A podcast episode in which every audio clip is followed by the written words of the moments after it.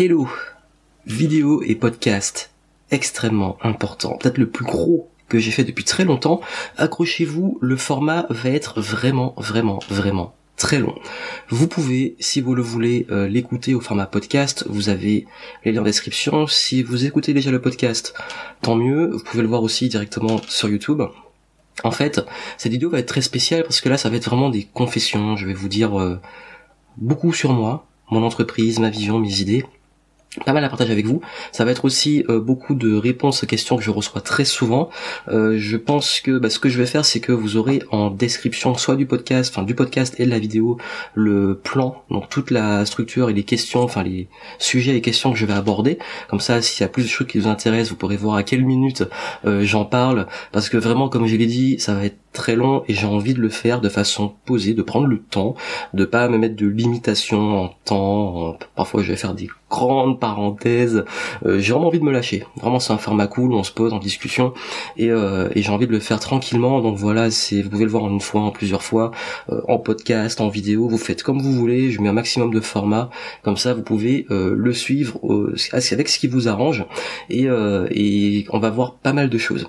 Alors en fait, ça c'est la continuité de Envol, Envol, un programme que j'ai lancé il y a pas longtemps et j'ai eu beaucoup de questions sur mon parcours, sur les coulisses, sur ce qui se passe.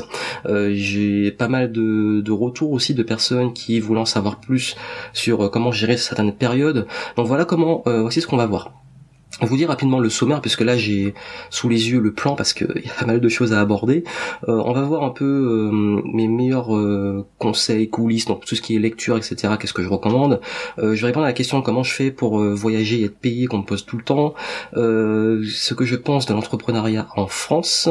Il y a ce qui me motive le plus et mon pourquoi mon pourquoi profond, euh, pourquoi j'ai choisi d'être euh, entrepreneur, et je vais parler notamment euh, pourquoi j'ai choisi d'être même outsider. Vous allez comprendre que j'ai une façon d'entreprendre et de gérer mon business et même ma vie de façon assez spéciale.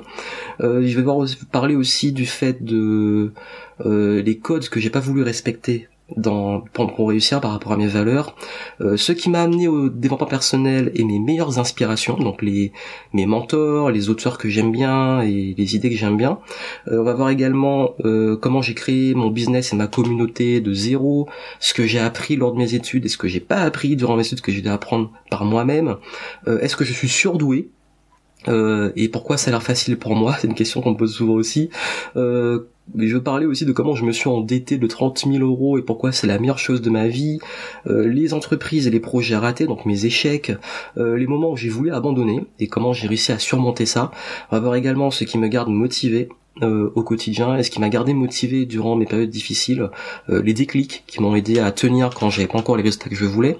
On va voir également ce que je pense des propositions dans le domaine euh, du business, notamment comment devenir libre et indépendant en France. concernant le développement personnel aussi, notamment je vais parler des gros soucis que j'ai dans ce domaine, enfin les choses avec lesquelles je suis pas très d'accord. Euh, les stratégies qui sont pour moi les meilleures pour euh, devenir indépendant et gagner de l'argent, euh, ce qui me motive à publier autant de contenu, comment j'ai fait pour écrire des livres aussi jeunes, comment trouver de l'argent et gérer l'argent, où je trouve mes idées, mes mentors, encore une fois, parce que je vais revenir dessus, comment je gère la critique, le regard des autres et la négativité sur le web. et également, il y a aussi, ah oui, voilà, mon plus gros problème et complexe défaut de ma vie, les méthodes de travail qui m'ont aidé à décoller. Et puis euh, on va finir euh, sur euh, les livres, les personnalités qui m'inspirent, les divertissements que j'aime, que ce soit mes, films, mes livres, mes séries préférées, et puis mes side projects, donc mes passions à côté du business, et ma vision à 5 ans, 10 ans, mes projets futurs. Donc voilà, vous avez vu, gros programme. C'est toutes les questions que je reçois souvent et que j'ai voulu aborder dans un format long. Et on va prendre le temps. Donc on va commencer avec... ah oui, juste avant de commencer, je voulais vous dire, c'est une question qu'on me pose aussi très souvent, c'est que comme je publie beaucoup de contenu, et c'est vrai, j'ai un rythme de diffusion assez fort, euh, où me suivre et comment être sûr de ne rien rater. Alors les deux réseaux où je partage le plus, c'est Instagram et Snapchat, parce que je montre les coulisses, et puis avec le téléphone ça va vite. Hein. Quand je pose une nouvelle vidéo, ben je vous envoie un petit snap ou une petite photo où je vous le montre. Euh, parfois je montre les coulisses, ce que je fais, les livres que je lis, les extraits des livres. Euh, parfois je raconte, je raconte des conneries, je prends des photos avec le filtre chien, bref, c'est vraiment en mode cool, détendu. j'ai également un groupe privé vous avez le lien en description aussi, le groupe Facebook sur lequel je partage, donc c'est le temps d'un thé avec Johan, je partage tout ce que je poste, je le mets aussi sur le groupe comme ça, et puis c'est aussi une petite communauté vraiment sympa, il y a une bonne énergie, on peut partager régulièrement. donc voilà, si vous voulez vraiment rien manquer, c'est la meilleure façon d'avoir toute toutes mes infos en plus de de Facebook et, tout, et compagnie. Donc voilà. Alors euh, aussi on m'a demandé comment ah oui si il y a beaucoup qui sont perdus dans ce que je propose, euh, quelle est la meilleure formation que je propose et qu'est-ce qui vers quoi aller? Euh, il y a deux choses. Il y a si vous voulez un gros programme, vous voulez vraiment aller en profondeur en que personnel et que vous voulez tout, euh, les 16 étapes. 16 16 le chiffre 16 étapes.com. Et là, vous aurez donc 16, 1, 6, donc écrit en, chiffres, et étape avec un s.com. Et là, euh, vous pourrez accéder à un programme sur 4 mois où là, je vous donne tout en dev perso. Si vous avez envie d'un format régulier, d'être motivé régulièrement, vous avez mon club Révolution Positive, révolution-positive.com, où là, je vous donne donc euh, tous les jours, du lundi au vendredi, vous avez un podcast d'environ euh, 5 à 10 minutes par jour où euh, je vous fais avancer et vous avez donc du coup ça vous motive, ça vous booste tous les jours. Et j'ai également euh, chaque semaine je partage une vidéo où je montre les coulisses, mes tests en marketing, en business, en dev perso, euh, ce que j'ai appliqué, ce que j'ai testé, mes challenges, euh, les livres que j'ai lus, les ressources. Donc vous avez vraiment une partie que je partage, que j'en partager avec les clients. Et le club c'est à 39 euros par mois, c'est un abonnement, c'est sans engagement. Et pour 39 euros par mois vous avez 5 audios par semaine plus une vidéo exclusive. Voilà, c'est quand même, il y a du contenu quoi.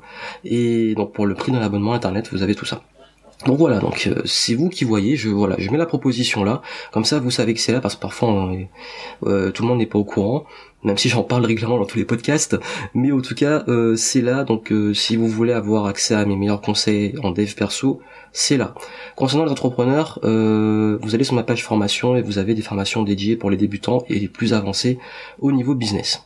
Donc voilà, pour la petite parenthèse, euh, maintenant que vous savez où me trouver et vers où aller si vous voulez aller plus loin, j'ai préféré le mettre au début, vous êtes au courant. Alors comment je fais pour voyager et être payé? Alors faut savoir que mon entreprise tient dans un ordinateur, dans, même dans un téléphone, je peux le gérer avec mon téléphone, et, euh, et j'ai créé un business sur mesure, c'est-à-dire que j'ai vraiment voulu créer mon entreprise sur euh, le style de vie que je voulais. C'est-à-dire que je peux bosser partout, euh, j'étais en Californie, en Martinique, à New York, à Miami, en Asie du Sud-Est, bref, peu importe là où je suis, je gère mon business du moment que j'ai Internet. Et également, vous savez, il y a plusieurs façons d'entreprendre. On peut le faire en mode hustle, un peu comme Gary Vaynerchuk, euh, où on est toujours dans l'action, rendez-vous, meeting sur meeting, euh, conférence, euh, la vie hyperactive, vous savez l'entrepreneur qui est toujours actif. vous pouvez être le faire en mode ce qu'on peut appeler world changer, donc plus changer le monde, les révolutionnaires, l'entrepreneur qui innovant, qui veut créer une innovation, une application, un outil, une technologie qui change le monde. Et vous avez peut-être les entrepreneurs plus comme plus comme moi, lifestyle, style de vie, plus liberté, digital nomade, travailler d'où on veut. Donc je pense qu'il y a plusieurs façons d'entreprendre. Pour moi, entrepreneur, ça veut pas dire grand chose comme ça veut, ça veut tout dire. C'est-à-dire que c'est quelqu'un qui, en tout cas, entreprend, qui entreprend, qui crée quelque chose. Pour moi, quelqu'un qui vend ses cours de Zumba, comme quelqu'un qui, qui crée une application, comme quelqu'un qui crée une technologie, c'est un entrepreneur. C'est-à-dire quelqu'un qui, euh, qui crée finalement une activité, quelque chose, même une association, c'est un entrepreneur. Alors, euh, du coup, c'est vrai que ça casse beaucoup de croyances.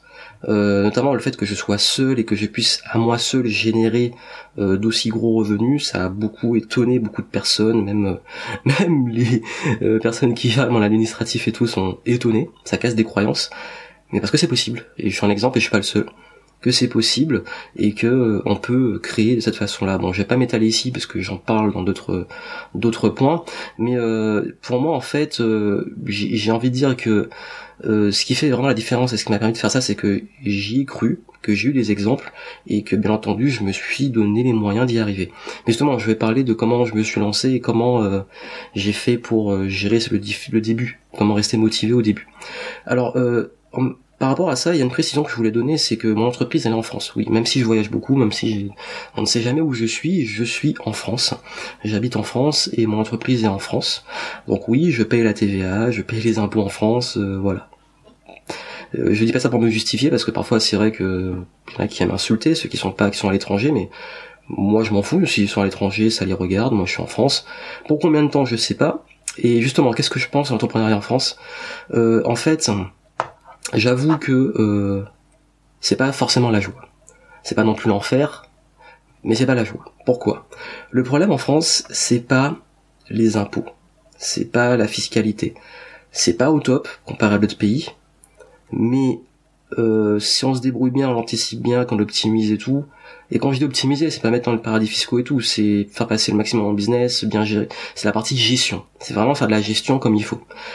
Euh, et de faire passer un maximum en frais d'entreprise, optimiser ses coûts, etc. Ça marche, tout ça, ok. Mais il y a une chose à savoir, c'est que euh, le gros problème en France, c'est l'enfer administratif. On passe notre temps à nous faire chier et on fait chier les entrepreneurs avec de la paperasse, des statuts compliqués, des démarches qui finissent jamais. Jamais, jamais. Et c'est ça le gros problème, c'est qu'on nous pond à chaque fois des lois qui nous étranglent encore plus. Quand tu crées ton business en France, t'as l'impression d'être fliqué encore plus qu'un dealer. C'est ouf. Quand tu crées ton entreprise, t'as l'impression que, ok, ce gars-là, il est fiché comme un fraudeur potentiel. Ce qui peut se comprendre, parce que parfois certains utilisent un business pour euh, blanchir de l'argent ou je sais pas quoi, mais à un moment, euh, si vous avez envie qu'on crée de l'activité, de la compétitivité, qu'on embauche et tout, arrêtez de nous casser les couilles. Euh, franchement, à un moment, il faut arrêter quoi.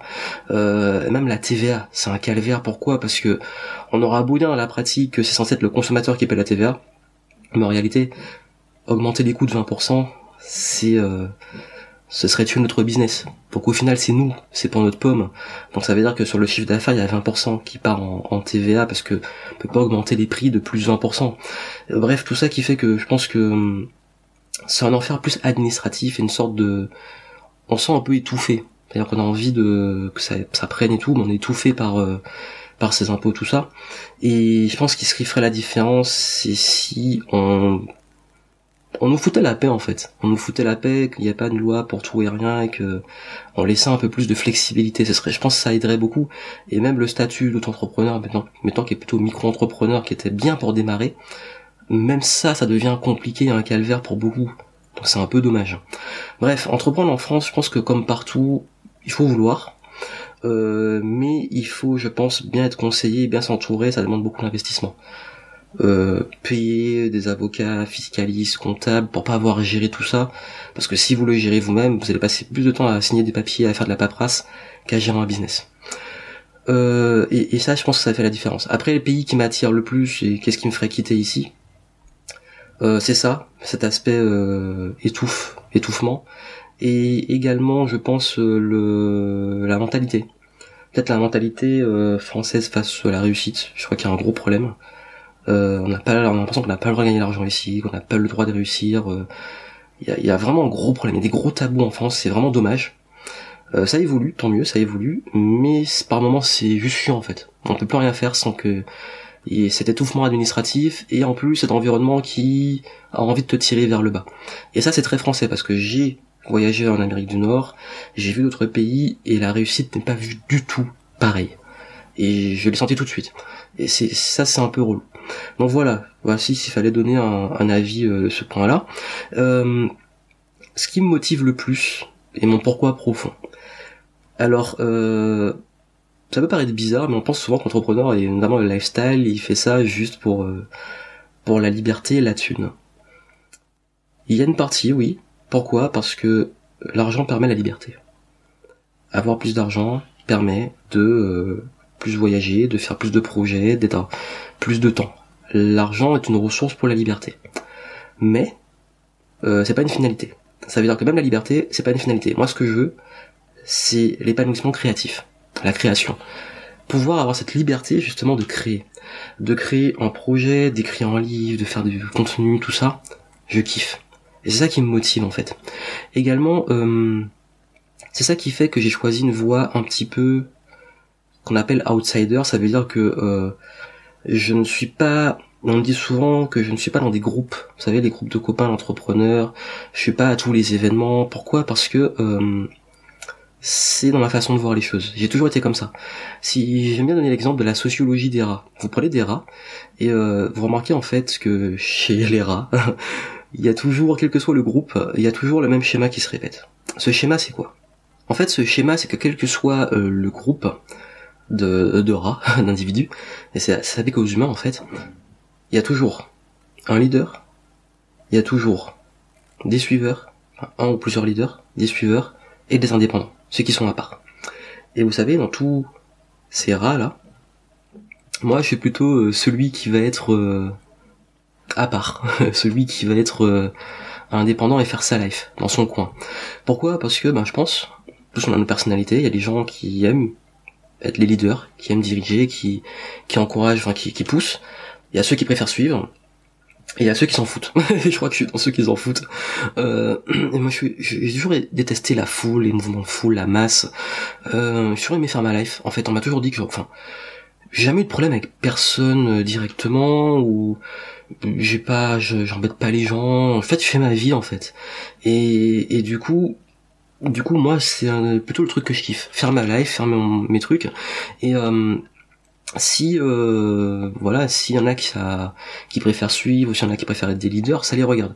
Après c'est vrai que dans mon activité on pourrait penser que je suis le leader etc que je suis en côté leader mais pas tant que ça en fait. Je suis plus l'indépendant qui veut inspirer, mais pas celui qui veut euh, forcément diriger les autres. Enfin, un leader pas forcément l'idée qui dirige, mais moi c'est plus dans l'idée. Je suis euh, voilà, je, suis là où je suis. Ceux qui veulent suivre ils suivent, ceux qui veulent pas ils s'en foutent. Si je suis tout seul, je suis content. Si je suis accompagné, je suis content. Bref, je fais ma life euh, avec avec ou sans les gens et c'est ce qui fait en fait que dans mon activité il y a des trucs que je pourrais faire pour réussir plus m'associer à plus de groupes et tout, euh, faire des choses comme ça, mais c'est pas mon délire, c'est pas mon délire et j'ai pas envie de me positionner soit en groupe, pas envie de m'associer à un groupe et appartenir à un groupe.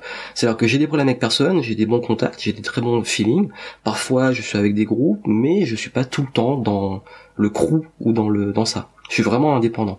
Et c'est ce qui fait qu'en fait, euh, comme on pourrait dire outsider, c'est que je suis, euh, je, suis celui qui fait son truc à part, qui s'allie quand il a envie ou qui s'allie quand il apprécie des gens, mais c'est pas un truc que je fais naturellement ou que je me force à faire. Voilà un petit peu l'idée.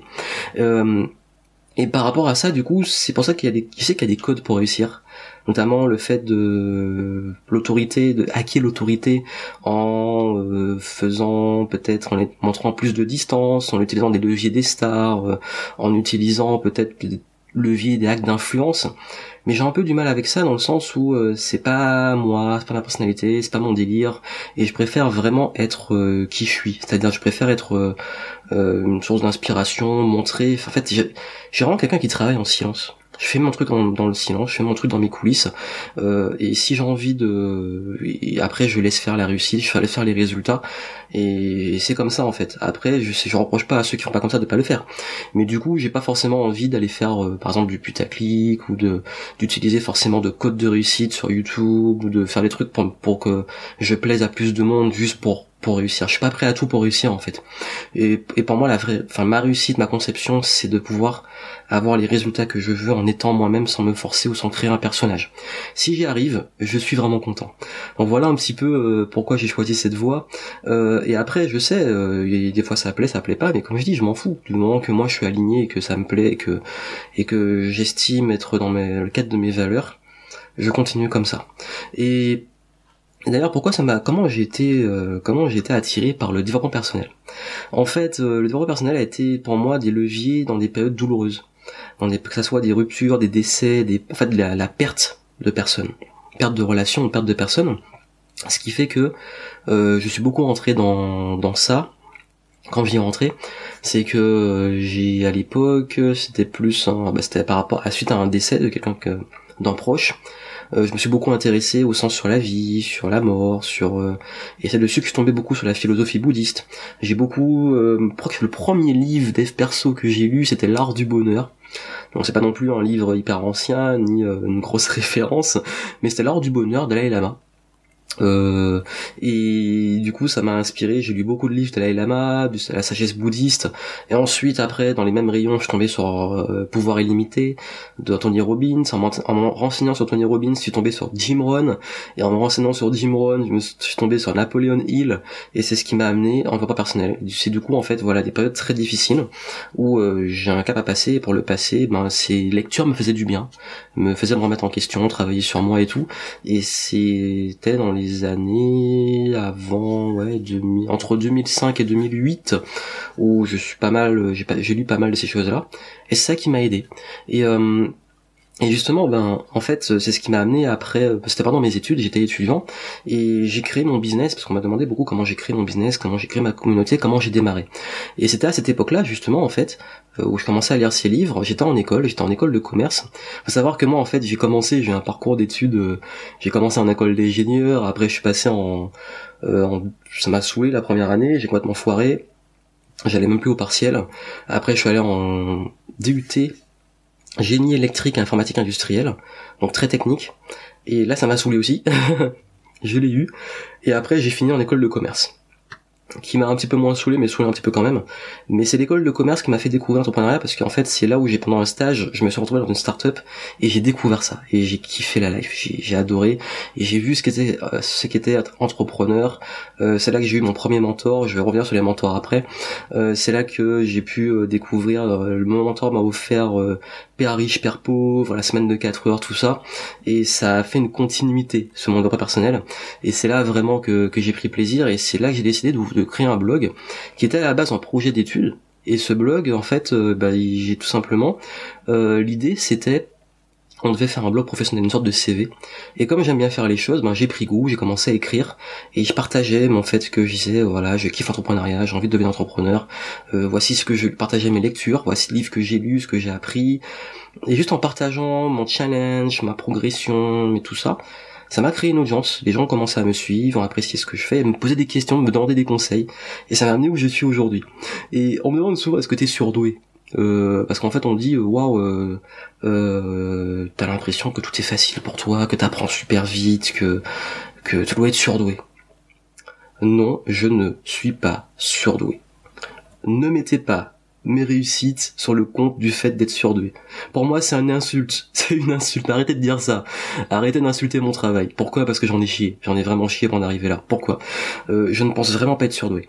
Et j'aime beaucoup l'expression qui dit que le génie, c'est 99% de transpiration, 1% d'inspiration. Pourquoi?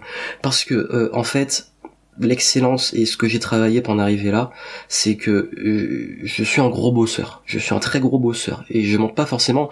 Ce sera pas intéressant si je monte tout le temps quand je bosse. Euh, vous me voyez en train de bosser. Bon, le gars il est en train de bosser, c'est pas intéressant. Euh, mais en coulisses, je bosse énormément. Je suis un gros travailleur. Ceux qui me connaissent vraiment le savent. Et, et ce qui fait la différence, c'est que moi, en fait, il n'y a pas une question d'être surdoué et tout. Et, et j'aime pas le concept de surdoué. Ça veut dire quoi? Ça veut dire qu'on a des facilités, qu'on machin. Euh, oui, mais bon, en fait, euh, je pense dans, la, dans le fond, c'est plus complexe. Pourquoi? Parce qu'il y a des autistes qui sont surdoués. Ils sont surdoués sur certains points. Dans, dans les formes d'autisme, il y en a qui sont qui sont des, des génies. les autistes qui savent faire des maths qui sont très bons en maths mais qui sont beaucoup moins au niveau social, euh, ceux qui ont une super mémoire, enfin il y a, plusieurs formes d'autisme. On pense autisme, le mec est dans sa bulle et tout. Euh, je me suis pas mal intéressé à ça. Il y a plusieurs formes et ils ont toujours en fait beaucoup de choses qui sont de formes d'intelligence qui sont très très basses et une forme qui est qui est hyper élevée. Donc je sais pas c'est quoi la définition de surdoué, s'il faut être surdoué sur euh, des points, enfin même ces histoires-là mettent toujours les gens dans des cases, eux ils sont surdoués, eux non, machin, non. Pour moi il y a plusieurs formes d'intelligence, il y a plusieurs façons, plusieurs zones de génie, euh, plusieurs peut-être pour avoir des facilités, mais tu peux être le plus grand surdoué de la planète, euh, si tu l'exploites pas ça sert absolument à rien. Le mec ça se trouve il est surdoué sportivement, il a un super métabolisme, s'il fait pas de sport, il fait pas de compétition, bah ça lui servira à rien en fait. À part si un jour il est coursé par des fous, des zombies, peut-être que ça va les servir, mais je sais pas quoi. Donc ça pour vous dire que non, en fait, euh, tout ce que je fais aujourd'hui qui peut paraître facile, le fait d'apprendre vite, le fait de parler en vidéo, de faire un podcast improvisé, ou je sais pas, peu importe ce que vous pensez qui, ou peut-être que vous pensez que je suis surdoué, je l'ai travaillé. Mes webinars, je, en fait, pour vous donner un exemple, s'il fallait prendre du concret, j'écris des articles ou des textes tous les jours depuis plus de 7 ans, 8 ans au moment où je fais cette, euh, ce podcast. Euh, j'ai fait des vidéos tous les jours depuis 5 ans. Ça fait 5 ans que je fais des vidéos tout le temps. Ça fait euh, 3-4 ans que je fais des lives, des webinars, au moins une fois par mois, voire toutes les semaines. Ça fait, euh, j'ai fait 52 semaines de podcast audio quotidien pour les membres de mon club. Euh, j'ai créé plus de 50 formations. Bref, je crée du contenu tout le temps. Forcément, si j'ai fait des vidéos, des articles, du contenu, des lives tous les jours, forcément, heureusement, que c'est devenu facile heureusement que je suis devenu plutôt bon. Euh, et même je suis loin d'être parfait. J'ai encore plein d'améliorations à faire. Mais forcément il y a une progression. Donc il faut pas je pense que c'est dangereux. Et même pour vous hein, de dire lui il réussit parce qu'il est surdoué. Non il réussit parce qu'il bosse. Et même s'il est surdoué, euh, les surdoués, ceux qui, ceux qui sont surdoués, ceux qui réussissent, il y a toujours l'aspect travail dedans. C'est juste qu'on le montre pas, c'est juste qu'on le voit pas, et que parfois peut-être on veut se rassurer, on dit bon, il est surdoué, tout ça, non. Euh, honnêtement, franchement, le goût d'apprendre, la curiosité, tout ça, ça vient de mon éducation et du fait que je suis un bosseur. Euh, après, vous pouvez penser ce que vous voulez, vous pouvez vous dire non, il est surdoué, il nous ment, il est surdoué. Vous pensez ce que vous voulez, mais je vous dis, je réponds à cette question. Euh, non, je suis pas surdoué, non, j'ai pas sauté des classes, non, à l'école, euh, j'avais des facilités, mais parce que justement je bossais, parce qu'on me faisait beaucoup bosser, donc du coup forcément j'avais une avance. Mais voilà, c'est une culture du travail, et je crois en fait, et par contre c'est un truc, je parlais de la France avant et euh, pour avoir vu d'autres cultures, notamment euh, certaines cultures, euh, j'aime pas asiatiques parce que c'est un continent, mais notamment pour avoir la famille chinoise et voir un peu en Chine ce qui se passe, la culture du travail est différente. Là, on vous fait bosser, on vous fait travailler, et on accorde beaucoup d'importance au travail. Et j'ai l'impression qu'en France, parfois, on a plutôt la culture de la fainéantise. Et je suis désolé de le dire, hein, mais ça, c'est un truc qui m'a choqué. C'est quand, parce que même on a le cliché des Antillais euh, qui foutent rien et tout ça. Bon, j'avoue, c'est un peu vrai pour certains. Ils un petit peu le rythme des îles est très lent parce que je viens de Martinique. Mais euh, dans ma famille précisément, on est à la côté parce qu'on a une famille de, enfin, mon nom chinois, parce qu'on est euh, on a des origines chinoises et on fait partie des premiers chinois à être arrivés dans les îles, notamment aux Antilles. Et, et du coup, on a gardé ce petit côté-là dans ma famille, côté un peu il y a des trucs de, de, culture chinoise dans ma famille. Je trouve ça très marrant. C'est marrant comment ça reste en fait. Même si ça s'est beaucoup dilué dans la culture antillaise. Mais en tout cas, dans mon entourage très proche, tous on est des gros bosseurs. On a toujours cette culture du travail. Et quand je suis arrivé en France, que j'ai vu euh, côté euh, ouais mais moi j'ai pas envie de bosser, euh, mes heures, l'heure de travail qui est fini, je me casse et tout, ça m'a choqué en fait de voir ça. Et j'ai pas que tous les Français sont comme ça, mais c'est quand même une culture où il y a cette notion du travail pénible et cette notion de si on peut en faire un minimum, on en fait un minimum. Putain, mais arrêtez d'être des fainéants, quoi. Et je, je vise pas tout le monde, hein. peut-être qu'il y en a qui vont se sentir vexés et tout, non, mais je dis que, de façon globale, moi, ça me choque, cette fainéantise généralisée. Et du coup, euh, forcément, ben, s'il y en a qui bossent beaucoup, euh, la culture du cancre à l'école, ceux qui sont bosseurs, ben, c'est eux qu'on insulte, qui sont, qui sont pas aimés et euh, ceux qui euh, voilà c'est toujours mal vu de bosser en fait. Et je trouve, ça bizarre. Heureusement ça change. Ça change dans l'entrepreneuriat et tout ça change. Euh, même moi en fait euh, quand j'étais au collège j'étais plutôt un élève sérieux donc je bossais mais je me suis retrouvé dans des classes où j'avais des d'autres élèves qui étaient perturbateurs et tout. Mais jamais on m'a reproché de bosser. Au contraire même ceux qui étaient perturbateurs ils avaient de l'admiration. Ils disaient qu'ils étaient contents de voir que moi euh, je travaillais et tout mais qu'eux ils s'en foutaient. Mais ils me respectaient en fait. Cette notion de respect pour moi euh, c'est assez marrant. Et j'en croise parfois qui me disaient waouh lui il était fort à l'école et j'espère que t'as réussi parce que tu le mérites t'es un bosseur donc du coup voilà pourquoi non en fait j'ai ceux qui me connaissent je dis je suis un gros bosseur je travaille j'ai travaillé beaucoup je travaille encore beaucoup et quand en fait je me lance un défi un challenge je répète, je, je, je, répète, que ça soit en sport, hein, je m'entraîne beaucoup, je vais répéter, si on me montre un mouvement que je veux faire, je vais le répéter. Je vais tout faire, je vais tout faire, quel que soit le truc que je vais apprendre ou devenir bon, pour le répéter jusqu'à exceller. Et c'est ça qui fait la différence, le travail.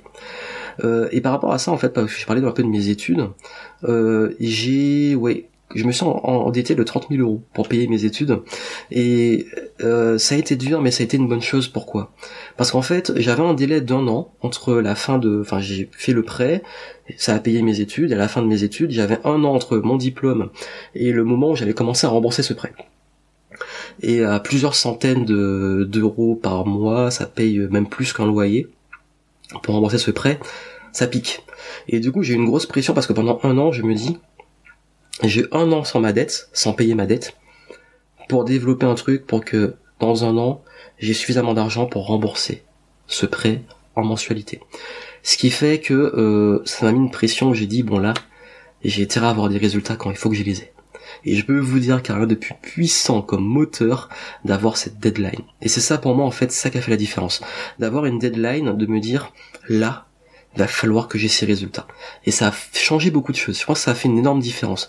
Donc ce qui fait qu'en fait, euh, je pense que ça a été une bonne chose dans le sens que euh, si j'avais pas eu cette dette, j'aurais peut-être pas eu cette deadline, cette, euh, cette échéance qui m'a pas poussé à travailler à fond, à fond, à fond.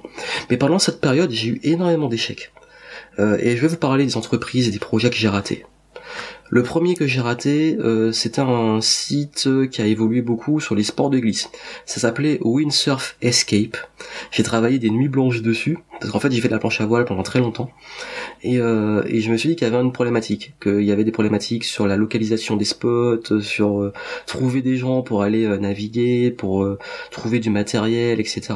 Donc là en fait j'ai pompé plein de choses, j'ai fait un blog sur la planche à voile, j'ai fait un réseau social en faisant les gens pouvoir se rencontrer sur des spots, j'ai fait un forum, notamment aux Antilles pour les windsurfers des Antilles, j'ai fait plein de trucs comme ça, des petits projets, j'ai fait le bon coin du des sports de glisse. Et tout s'est planté, le réseau social, le truc, machin, tout s'est planté. C'est ça, pas ça, ça, y a, eu une communauté. Vraiment, j'avais plus de euh, 1000 personnes actives hein, quand même, mais ça a jamais percé. Et puis c'était immonétisable. Mais j'ai appris. J'ai vu que, bah en fait, en plus c'était le mauvais timing. Pourquoi? Parce que c'est le moment où Facebook arrivait en force. Et à un moment, il y a quelqu'un qui m'a mis sur le forum. Ton truc à quoi il sert? Il y a déjà les groupes Facebook. Ah, je savais pas quoi répondre. Mais en fait, il avait raison. du coup, mauvais timing. Je pense que j'aurais fait ça peut-être 3 ans, 4 ans avant, ça aurait été parfait, mais là, mauvais timing, mais aussi monétisation compliquée. Donc du coup, j'ai appris, j'ai appris, j'ai développé ça de A à Z, hein, niveau technique et tout. Je geekais à mort, je parlais de travailler, je suis pas surdoué, j'ai pas appris à programmer. J'avais des pavés de livres sur la programmation, j'ai lu, j'ai testé et tout. Voilà, le travail encore une fois. également, euh, j'ai lancé un, connaissez sûrement euh, VDM, vie de merde. J'avais créé un vie de merde like, euh, mais qui a jamais percé. Et je crois que j'ai tellement honte de dire le concept que j'avais dit que je vais pas le dire. Euh, ça s'est planté, je me suis fait démonter par la critique, on m'a dit que c'était de la grosse merde et tout. Ai pris plein la gueule. Ouais, allez, zou, zou, on passe à autre chose. Euh, j'en suis en projet sur le high-tech et le jeu vidéo. J'avais créé euh, plusieurs sites sur les jeux vidéo, le high-tech, je faisais des tests, etc. Démarrage difficile, mais ça a bien pris. À un moment, ça a décollé. J'avais une grosse audience, j'étais pas mal, euh, en fait, j'étais travaillé dans l'ombre. Mais le problème, encore une fois, la monétisation. Bon, c'était un super projet, mais euh, je pouvais pas en vivre. Donc, il y a un moment, je me dis, bon, Joanne, c'est bien mignon, mais tes projets là, faut que tu en vives parce que ton prêt il arrive. Et tout ça, ça a duré, comme je l'ai dit, parce qu'en fait j'ai commencé pendant que j'étais déjà étudiant, hein, c'est pas forcément directement pendant le entre le la fin de mes études et le début, c'était pendant déjà mes études. Parce que le prêt me mettait la pression, mais euh, il m'a plus mis la pression entre le diplôme et la suite. Mais ça, ces projets-là, je les ai fait pendant que j'étais étudiant en fait. Pas vous dire que c'était juste sur un an, c'était sur euh, deux trois ans. Et c'est ce qui fait qu'en fait, euh, euh, ce qui m'a vraiment, en fait, euh, c'est là où je me suis dit bon, s'il faut monétiser, s'il faut gagner de l'argent, il faut que j'aille sur des trucs plus sérieux. Et c'est là que j'ai commencé à aller plus vers du consulting. J'ai commencé à faire du consulting et j'ai commencé à faire des contrats d'audit, de conseil web marketing, parce que tout ce que j'avais appris dans ces plantages, de ces échecs, j'étais vraiment malgré moi devenu un expert. Comme quoi en échouant on devient un expert, parce qu'en fait j'ai j'étais à fond dans le web, web marketing, web 3.0, 2.0, euh, réseaux sociaux, tout ça, je maîtrisais bien. Et même si ça n'a pas percé, j'avais réussi à avoir des résultats. Et ces résultats, je les ai mis au service d'entreprises qui étaient complètement larguées sur le web. Et, et je travaillais avec des clients en consulting, et ils, ont, ils, ont, ils ont eu des bons résultats. Euh, C'était généralement des TPE, PME, donc soit des indépendants, soit des entreprises un peu plus qui se développaient. Euh, J'ai fait du e-commerce, de l'immobilier, de même des infopreneurs.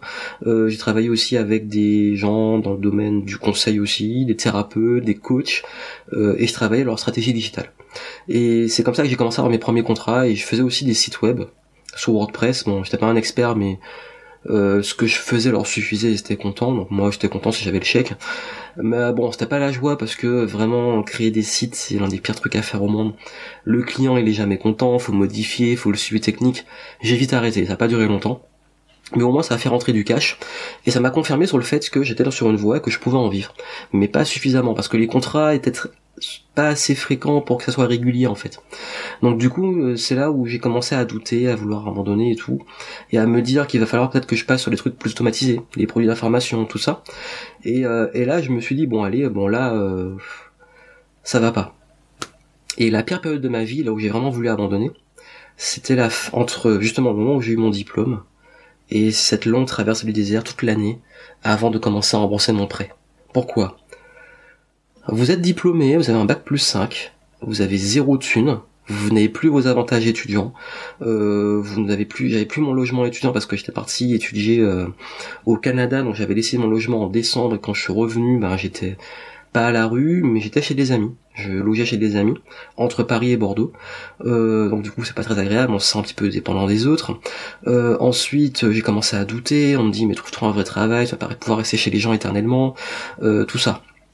De ce côté-là, je peux vous dire que les gens qui m'ont aidé à cette époque, ma gratitude, elle est immense. Elle est immense. Pourquoi? Parce que, comme on dit, c'est Will Smith qui a dit si vous n'étiez pas là durant mes difficultés, n'espérez pas être là pendant mes succès. Et c'est à cette période-là où j'ai vu mes vrais amis en fait, et qui sont toujours là aujourd'hui. Et ces amis que s'ils ont besoin de moi, je suis là aussi. Et c'est à cette époque-là aussi où j'ai vu l'importance de l'environnement et de l'entourage pour tenir. Ce qui m'a fait tenir, c'est ces amis-là. C'est aussi ma vision. C'est le fait d'avoir euh, euh, des micro-résultats, d'avoir ces petits contrats, d'avoir un environnement. Je suis, je suis beaucoup sorti. À cette époque, j'allais beaucoup à des événements entrepreneurs. J'allais beaucoup rencontrer d'autres personnes. Ne restez pas seul. Entourez-vous. C'est vraiment ce qui m'a, aidé, c'est ça. C'est ça. En plus de ça, parce qu'il faut pas être trop dépendant de l'environnement, c'est la croyance et la faim que j'avais je voulais réussir, je rêvais d'être indépendant, je rêvais de tout ça. Il y a des moments où je pensais au pire, où je me suis retrouvé à pleurer, à me dire je suis une grosse merde, j'avais plus de thunes, j'étais dans le rouge. Je viens, je vais dire pas que je viens de loin, j'ai pas été dans la rue et tout, où il y a des gens qui ont vécu pire. Mais je viens dans le loin dans le sens où je me suis dit, cette époque-là, j'étais à ça d'abandonner, mais à ça. Ce qui fait et, comment j'ai géré par rapport à l'argent, ben ce que j'ai fait parce que là c'est là que j'ai connu vraiment le manque d'argent, ben j'ai travaillé. Et oui, parfois faut mettre sa fierté de côté, ben j'ai travaillé. Bon, j'ai pas travaillé au McDo, mais j'ai travaillé euh, et moi je respecte ceux qui le font, qui font parfois des, métiers qu'on peut dire pas glorifiants, mais moi je, je, je critique aucun métier, il en faut, je respecte tout le monde. Je respecte tous les métiers parce qu'il en faut. Et moi bah j'ai fait bon c'est pas le pire métier du monde parce que c'est dans le domaine du jeu vidéo. Et du coup j'ai eu des contacts dans les jeux vidéo. Je faisais de l'animation Nintendo. Donc du coup je jouais à la Wii toute la journée. Ouais vois il y a pire et tout euh, qu'est-ce que tu nous racontes euh, jouer à la console toute la journée c'est pas le pire métier du monde ouais mais bon euh, être déguisé comme ça à faire le pitre avec des enfants qui s'en foutent et qui sont hyper désagréables en grande surface et d'avoir des gens qui se moquent de vous ou tu te dis ouais je vais être l'entrepreneur qui réussit et ça, c'est trop marrant. Enfin, c'est marrant avec le recul. Je vais être entrepreneur, je vais être indépendant et tout. Et le mec, il se retrouve à, faire le pitre en grande surface pour vendre des, consoles Nintendo. Ça pique. La fierté, elle prend un coup. Mais ça aurait pu être pire. Mais là, je me suis dit, j'ai fait ce qu'il faut. J'ai fait ce qu'il faut. J'ai pas attendu sur les autres, j'ai fait ce qu'il faut. Ma famille m'a beaucoup soutenu. Elle a cru en moi. Bon, pas tous. Mais pas tous, pas de façon euh, arrête tes conneries. Mais dans, euh, enfin oui, il y a un moment on m'a dit arrête tes conneries, arrête tes histoires de. Bon, tu nous as fait un blog, tu nous as fait un site, mais bon là, on veut du concret. Ils m'ont quand même laissé euh, faire mes preuves. Ils m'ont dit bon, c'est chelou, mais vas-y, et tes résultats et donne-toi à fond. Ça c'était important. Ça a fait une grosse différence et je pense c'est ça qui m'a permis un peu de de tenir et de d'arriver à passer cette traversée du désert jusqu'au déclic. Et le déclic, d'où il est venu en fait, euh, je dirais que ce qui, ce qui a permis vraiment de, de décoller, c'est d'arrêter de penser comme un blogueur ou comme un petit. Parce que beaucoup veulent se lancer avec euh, un blog, un site, une page YouTube, ils se disent blogueur, youtubeur ou je ne sais pas quoi. Faut penser comme un businessman. Faut penser comme un entrepreneur. Et le gros déclic, c'est quand j'ai vu une conférence de comment il s'appelle J'ai un trou de mémoire. Comme quoi c'est un peu improvisé. Euh, comment il s'appelle le gars? J'ai oublié, c'est un entrepreneur américain, je suis désolé, j'ai oublié. Si je le retrouve, je vous le dirai. Euh, en fait, il a, il a expliqué un truc très, un truc qui m'a mis une grosse claque. C'est qu'il a parlé du concept de chercheur d'opportunité. Les gens qui passent leur temps à attendre que l'opportunité, je passais des heures à chercher sur le web un truc qui allait faire décoller et tout, et qu'il expliquait qu'à un moment il faut penser comme un businessman, il faut être proactif et il faut commencer à développer un vrai business et pas juste développer du contenu pour faire du contenu. C'est pas en publiant deux trois articles ou en faisant une chaîne YouTube, un truc non. Il faut penser business model, marketing, euh, branding, content marketing, promotion, tunnel de vente, euh, pas tout d'un coup. Hein. Euh, enfin bref, j'explique tout ça en détail dans mes contenus dédiés, mais l'idée c'est qu'il fallait que j'arrête de de, de pensée court terme, je vais vivre avec un outil, un outil va, me va avoir un déclic, et que je commence à penser long terme et à me dire, si je veux réussir, il va falloir que je crée un vrai business. Ça, c'était le premier déclic. Le deuxième déclic, euh, il est venu d'un mentor qui m'a dit, écoute Johan, si tu veux décoller, il faut que tu arrêtes d'être le lycéen qui joue avec les maternelles. Deuxième grosse baffe, bam Et c'est vrai. Je vous explique pourquoi. À cette époque, euh, j'avais acquis quand même une énorme expertise en termes de marketing. Euh, je dis pas que je suis le, roi du marketing et le big boss et tout, pas, c'est pas ça, mais c'est juste que j'ai vraiment vécu un gros syndrome d'un imposteur. Ce qu'on vous parle. Et si vous le vivez, c'est normal, mais il faut arriver à passer ça. Et ce qui s'est passé, c'est que ce syndrome d'un imposteur, comment il s'est manifesté C'est que, en fait, en termes de marketing, j'avais travaillé avec des dirigeants, des entreprises, des TPE, PME, j'avais fait le marketing poussé, du vrai marketing, entre guillemets. Du coup, j'avais acquis une solide expérience, bien mes consulting. Et j'ai vu que ceux qui cartonnaient sur le web, leur marketing, parce que surtout à l'époque, c'était du marketing axé extrêmement débutant, vive de son blog. À l'époque, c'était la grande l'Eldorado, vive de son blog. Et le gros problème, c'est que j'ai voulu m'aligner sur ça. Mais j'étais complètement désaligné dans la réalité. Pourquoi? Parce que comme j'avais compris qu'on ne pouvait pas vivre juste d'un blog et qu'il fallait vraiment créer un business et penser comme un entrepreneur, euh, j'étais pas aligné. Et quand on n'est pas aligné, c'est impossible de décoller. Il y avait un problème, il y avait un truc qui clochait, ça coinçait. Parce que je n'arrivais pas et je me rendais compte que je pouvais pas aider. Euh, j'étais vraiment sur la mauvaise cible. J'ai commencé à faire du, du truc pour conseils pour débutants, mais eux-mêmes étaient un peu en décalage parce qu'ils attendaient un miracle, ils attendaient des trucs clés en main. Et moi, je leur donnais du mindset entrepreneur, je leur donnais du marketing plus complexe, des choses comme ça et c'était pas du tout adapté au marché et j'étais pas du tout en fait je me mettais en compétition avec ces gens-là. Grosse erreur. C'est pour ça que j'ai complètement switché. J'ai switché et j'ai commencé à me dire bon, arrête de suivre le moule, arrête de jouer dans cette cour-là. Je suis pas en train de dénigrer les autres, je dis juste que moi j'étais quand je dis la, la cour des maternelles, c'est juste que euh, j'étais en train de tomber en fait dans du marketing bas étage à vouloir euh, vendre des conseils à des gens qui attendaient beaucoup moins en fait, qui n'attendaient pas des trucs aussi complexes. Et que moi je m'épanouirais pas dans ça. Et pour m'épanouir, fallait que j'aille vers le niveau dessus. Donc plus justement les TPE, PME, dirigeants, etc. Mais à un autre niveau, pas au niveau. Euh, je voulais, j'en avais marre de faire du consulting. Je voulais commencer à vendre de la formation et d'aller plus loin. Donc ce qui fait que euh, j'ai switché et je me suis dit bon, là, Johan, si tu veux vraiment percer, il va falloir que tu te repositionnes. Et là, à l'époque, je me suis repositionné sur la négociation. Les conseils en négociation, donc déjà, voulais toucher des gens beaucoup plus élevés, parce que j'ai vu qu'il y avait un gros problème dessus. Les gens avaient du mal à négocier leurs contrats, à vendre, etc. Je me suis aussi positionné sur euh, la créativité, l'innovation, etc. Parce que en fait, comme justement j'étais très créatif, que j'essayais de m'organiser et tout, les gens m'ont dit waouh, euh, ils me posaient beaucoup de questions. Les dirigeants me disaient mais comment tu fais pour être créatif euh, Voilà, moi j'ai des challenges, j'ai des idées, etc. Mais j'arrive pas à les implémenter. Donc j'avais créé un process à l'époque pour mes clients en audit, ce qui faisait qu'en fait j'avais un process d'innovation de brainstorming, prise de décision et tout, j'avais condensé plein d'outils. Et après, j'ai vu que ça plaisait, donc j'ai créé la méthode Créate. J'ai mis ça en produit d'information. Donc vous avez vu à l'époque pro-négociation, créate, c'est arrivé. Et puis après, gros problème, le gros problème des dirigeants, la gestion du temps. La gestion du temps, s'organiser et tout. Mais moi, j'arrivais à combiner mes trucs d'étudiant, mes petits boulots à côté, pas forcément glorifiants, plus euh, plus ça. Et après, quand j'arrêtais mes études, ben, mes contrats, plus tout ce que j'ai géré en même temps, les dirigeants me demandaient comment tu t'organises? Il me prenait pour un extraterrestre alors que moi j'avais pas l'impression enfin j'avais je m'étais beaucoup formé justement en amont euh, à l'époque des développement personnel j'avais lu beaucoup de livres euh, Jim Rohn donne beaucoup d'outils sur les objectifs sur la gestion du temps etc et c'est ce qui fait que j'avais acquis ces outils là mais de façon inconsciente. Vous savez les le niveau de maîtrise inconsciente où on devient bon c'est ça que je parlais du fait du travail où à force de répéter ça devient une compétence naturelle. Et c'est ça que j'ai développé.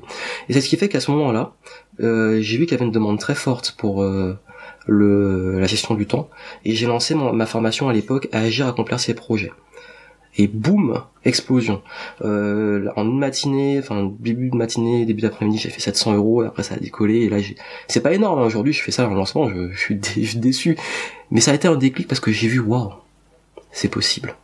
Waouh, je peux gagner de l'argent sur Internet. Parce que je me suis réaligné parce que je me suis adapté à la demande et parce que euh, j'ai apporté, j'ai arrêté avec le syndrome de l'imposteur et j'ai donné aux gens ce qu'ils voulaient et attendaient de moi. Je suis allé dans ma zone d'excellence. Par la suite encore, je me suis parfois un petit peu reperdu. Parce qu'on se cherche tout le temps comme entrepreneur. Et vous avez vu, à ce jour encore aujourd'hui, je suis revenu dans ce qui je me suis réaligné. Parce que parfois c'est normal, on se désaligne, on se réaligne, c'est normal, on évolue, c'est, pas un problème ça. Le problème c'est quand on reste désaligné trop longtemps. Et là je me suis réaligné quand j'ai lancé un vol, quand j'ai lancé euh, tout, tout ce que cette année là, c'est vraiment l'année justement de l'envol. J'ai dit cette année c'est l'année de l'envol. Et c'est marrant parce que c'était la métaphore au début de l'année. 2017, l'année de l'envol. Et ben finalement je lance en vol. et, et, je vous jure, je viens d'y penser l'année de l'envol et j'ai lancé en vol. Comme quoi, euh, c'est marrant. L'alignement, c'est un truc de fou. Et ce qui fait que, euh, en fait, c'est important que vous soyez aligné par vos valeurs, par euh, et je sais que c'est pas facile. Quand on démarre, je l'ai connu, je l'ai vécu, c'est pas facile, mais continuez. Persévérer, tester, si c'est pas désaligné, retester autre chose, ça va venir, ça venir, et c'est avec le temps. Voilà pourquoi je vais en venir à ce que je pense des propositions dans le domaine du marketing francophone notamment, euh, parce que pour moi en fait, ce qui arrive en France c'est juste euh, un petit peu de retard sur ce qui se passe aux États-Unis, mais aux États-Unis ils ont un rapport au business un peu différent, donc c'est plus complexe que ça, mais je vais simplifier. Euh, Qu'est-ce que je pense de la proposition en France? C'est le moment où je vais me faire des ennemis. Pourquoi? Et je vais pas vraiment en faire. Pourquoi? Parce qu'en fait, euh, ce que je vais dire là, je l'ai toujours dit. Pour moi, il y a du très bon. Il y a des gens extrêmement bienveillant, qui apporte énormément de valeur, qui apporte beaucoup. Et il y a le pire. Il y a des gens qui sont juste là pour faire de la thune sur le dos et l'espoir des autres. En fait, euh, pour moi, et je vais prendre l'exemple un peu extrême, il y a une partie un peu sectaire dans l'écosystème infopreneur francophone. Sectaire dans quel sens? Il y a un mouvement avec ses gourous, avec euh, ses, son groupe. Il y a plusieurs groupes, mais il y a des groupes d'individus euh, qui créent ce mouvement de winners. Devenez les winners, devenez euh, les futurs millionnaires ou les futurs je ne sais pas quoi, blogueurs, etc. Je suis pas là pour donner des noms et tout. comme j'ai dit, j'ai pas de problème avec les gens directement. J'ai des problèmes avec des pratiques, avec des valeurs, avec des idées. S'il y en a, ils sont ok pour faire ça, c'est leur problème. Moi, je vais pas courir après, ça sert à rien. J'ai pas de mon énergie. J'ai essayé une fois, bon. Au pire, euh, tu te prends un procès, euh, tout. Et puis euh, les gens, en fait, qui sont dans ça, c'est comme j'ai dit, c'est comme une secte. une fois que les gens sont dans ça, on peut pas les sortir. Et puis à un moment, j'ai, comme je dis, si j'ai un problème avec un truc, ben j'essaie moi de faire ma valeur et de faire pas mieux, mais de faire ce qui me paraît bon comme le colibri, ma part. Puis le feu, ben voilà, il a pris autre part, ben, qu'est-ce que vous voulez qu'il fasse? Et vendre du rêve, euh, voilà, le truc euh, dire aux gens que qui vont leur donner un miracle dans leur vie et tout, ben c'est pas mon délire et je trouve ça dangereux. Après, bon, s'il y en a qui sont heureux dans ça, heureux même dans l'espoir, ben écoutez, je vais pas courir après tout ça. Mais je pense qu'il y a un gros problème d'offre de proposition dans le sens où moi là où je suis vraiment pas d'accord, c'est quand on dit à des gens qu'on va les aider, les accompagner et tout, bon, que le marketing soit agressif, vendre du rêve, qu'on le veuille ou non, en marketing, euh, si on veut vraiment faire du marketing, on est obligé de vendre du rêve. Les marques vendent du rêve, euh, je vends souvent du rêve aussi, hein, voilà, je l'assume. Mais quand je dis vendre du rêve, c'est euh, que je vous montre aussi que c'est possible, j'essaie de vous pousser, vous vous montrer que vous encouragez en fait. Mais le problème, c'est pas de vendre du rêve, c'est de derrière, qu'est-ce que vous donnez. Et quand je vois que des gens ont payé des milliers d'euros en formation et que derrière il y a aucun support, il y a rien et que c'est juste un forum ou un truc, bon, c'est chaud, quoi. C'est comme, en fait, ce qui me fait halluciner, mais j'ai fait un coup de gueule dessus, j'ai pas y revenir, c'est que la plupart de ces gens-là critiquent deux choses, le salariat et l'école. Ils critiquent le modèle, avoir un diplôme et aller à, enfin, aller à l'école et être salarié. Mais le problème, qu'est-ce qu'ils critiquent dans l'école? Le fait que souvent on achète un diplôme, notamment les écoles de commerce. Et moi j'ai fait une école de commerce, je sais que c'est exactement ça. Qu'est-ce qu'on paye? Un diplôme et un réseau. Mais c'est pas que ça. Euh, moi l'école de commerce, euh, elle m'a apporté en fait beaucoup de choses. Elle m'a apporté le fait de me dire euh, que j'ai développé des savoirs, des outils qui me servent encore aujourd'hui, des façons de penser. On a aussi beaucoup travaillé, il y, a des, il y avait des cours avec des super profs où on travaillait la prise de parole savoir argumenter, savoir défendre un point de vue, savoir euh, exprimer, euh, faire une présentation avec PowerPoint, sans PowerPoint, sans rien du tout, sans support, sans notes. On a travaillé ça à différentes échelles, ça me sert encore aujourd'hui. On a travaillé aussi euh, l'esprit critique, savoir aussi comprendre les enjeux internationaux, tout ça. Honnêtement, je suis pas d'accord avec les gens qui disent que l'école de commerce vous apprend rien. Euh, on n'apprend pas, on va pas vous apprendre, euh, vous n'allez pas apprendre un truc que vous allez appliquer tout de suite, mais vous allez apprendre des outils qui vous servent pour la vie, des façons de penser, installer des mindsets. Et honnêtement, euh, l'école que j'ai faite, je trouve pas que c'est que fait pour être salarié. Oui, on vous répète, vous allez être des dirigeants, des cadres ou je sais pas quoi, mais il y avait une majeure entrepreneuriat, j'ai appris tout business plan, tout ça, donc ça m'a saoulé un petit peu. Mais il y a tellement de bonnes choses à apprendre, et puis si j'avais pas fait cette école-là, jamais j'aurais découvert, j'aurais jamais j'aurais fait des stages en start-up. Donc là, encore une fois, bon, c'est mon parcours, il est unique, mais c'est mon parcours, ça me regarde. Jamais je vais dire faites une école de commerce parce que euh, j'ai vu que ce parcours-là m'a aidé à entreprendre. Mais ces gars-là, qu'est-ce qu'ils font? Ils disent parce que moi j'ai entrepris sans faire d'études et que j'ai arrêté l'école, vous pouvez aussi. D'un côté, c'est bien de dire qu'il n'y a pas que les études, et moi aussi je le défends, que je dis, en fait, il n'y a aucune corrélation entre le fait de faire des études et tout, et le fait de réussir.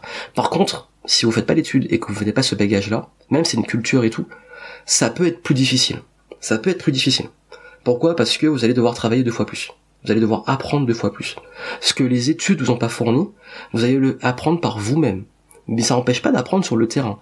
Parce que moi, en fait, euh, j'ai beaucoup appris. Et quoi que j'ai zappé le moment où je devais vous dire qu'est-ce que j'ai appris dans les études et pas appris dans les études. Donc je le fais maintenant. Comme quoi, parenthèse, freestyle et tout, on le fait. Euh, j'ai appris beaucoup de théories, d'outils, de façons de penser et de façon de voir le monde. Je n'ai pas appris à vendre, je n'ai pas appris à créer un business de A à Z, tout ça je l'ai appris sur le terrain. Mais c'est un équilibre. Les deux me servent aujourd'hui. J'apprends sur le terrain, j'apprends toujours, je me forme et j'apprends, j'ai appris pendant mes études.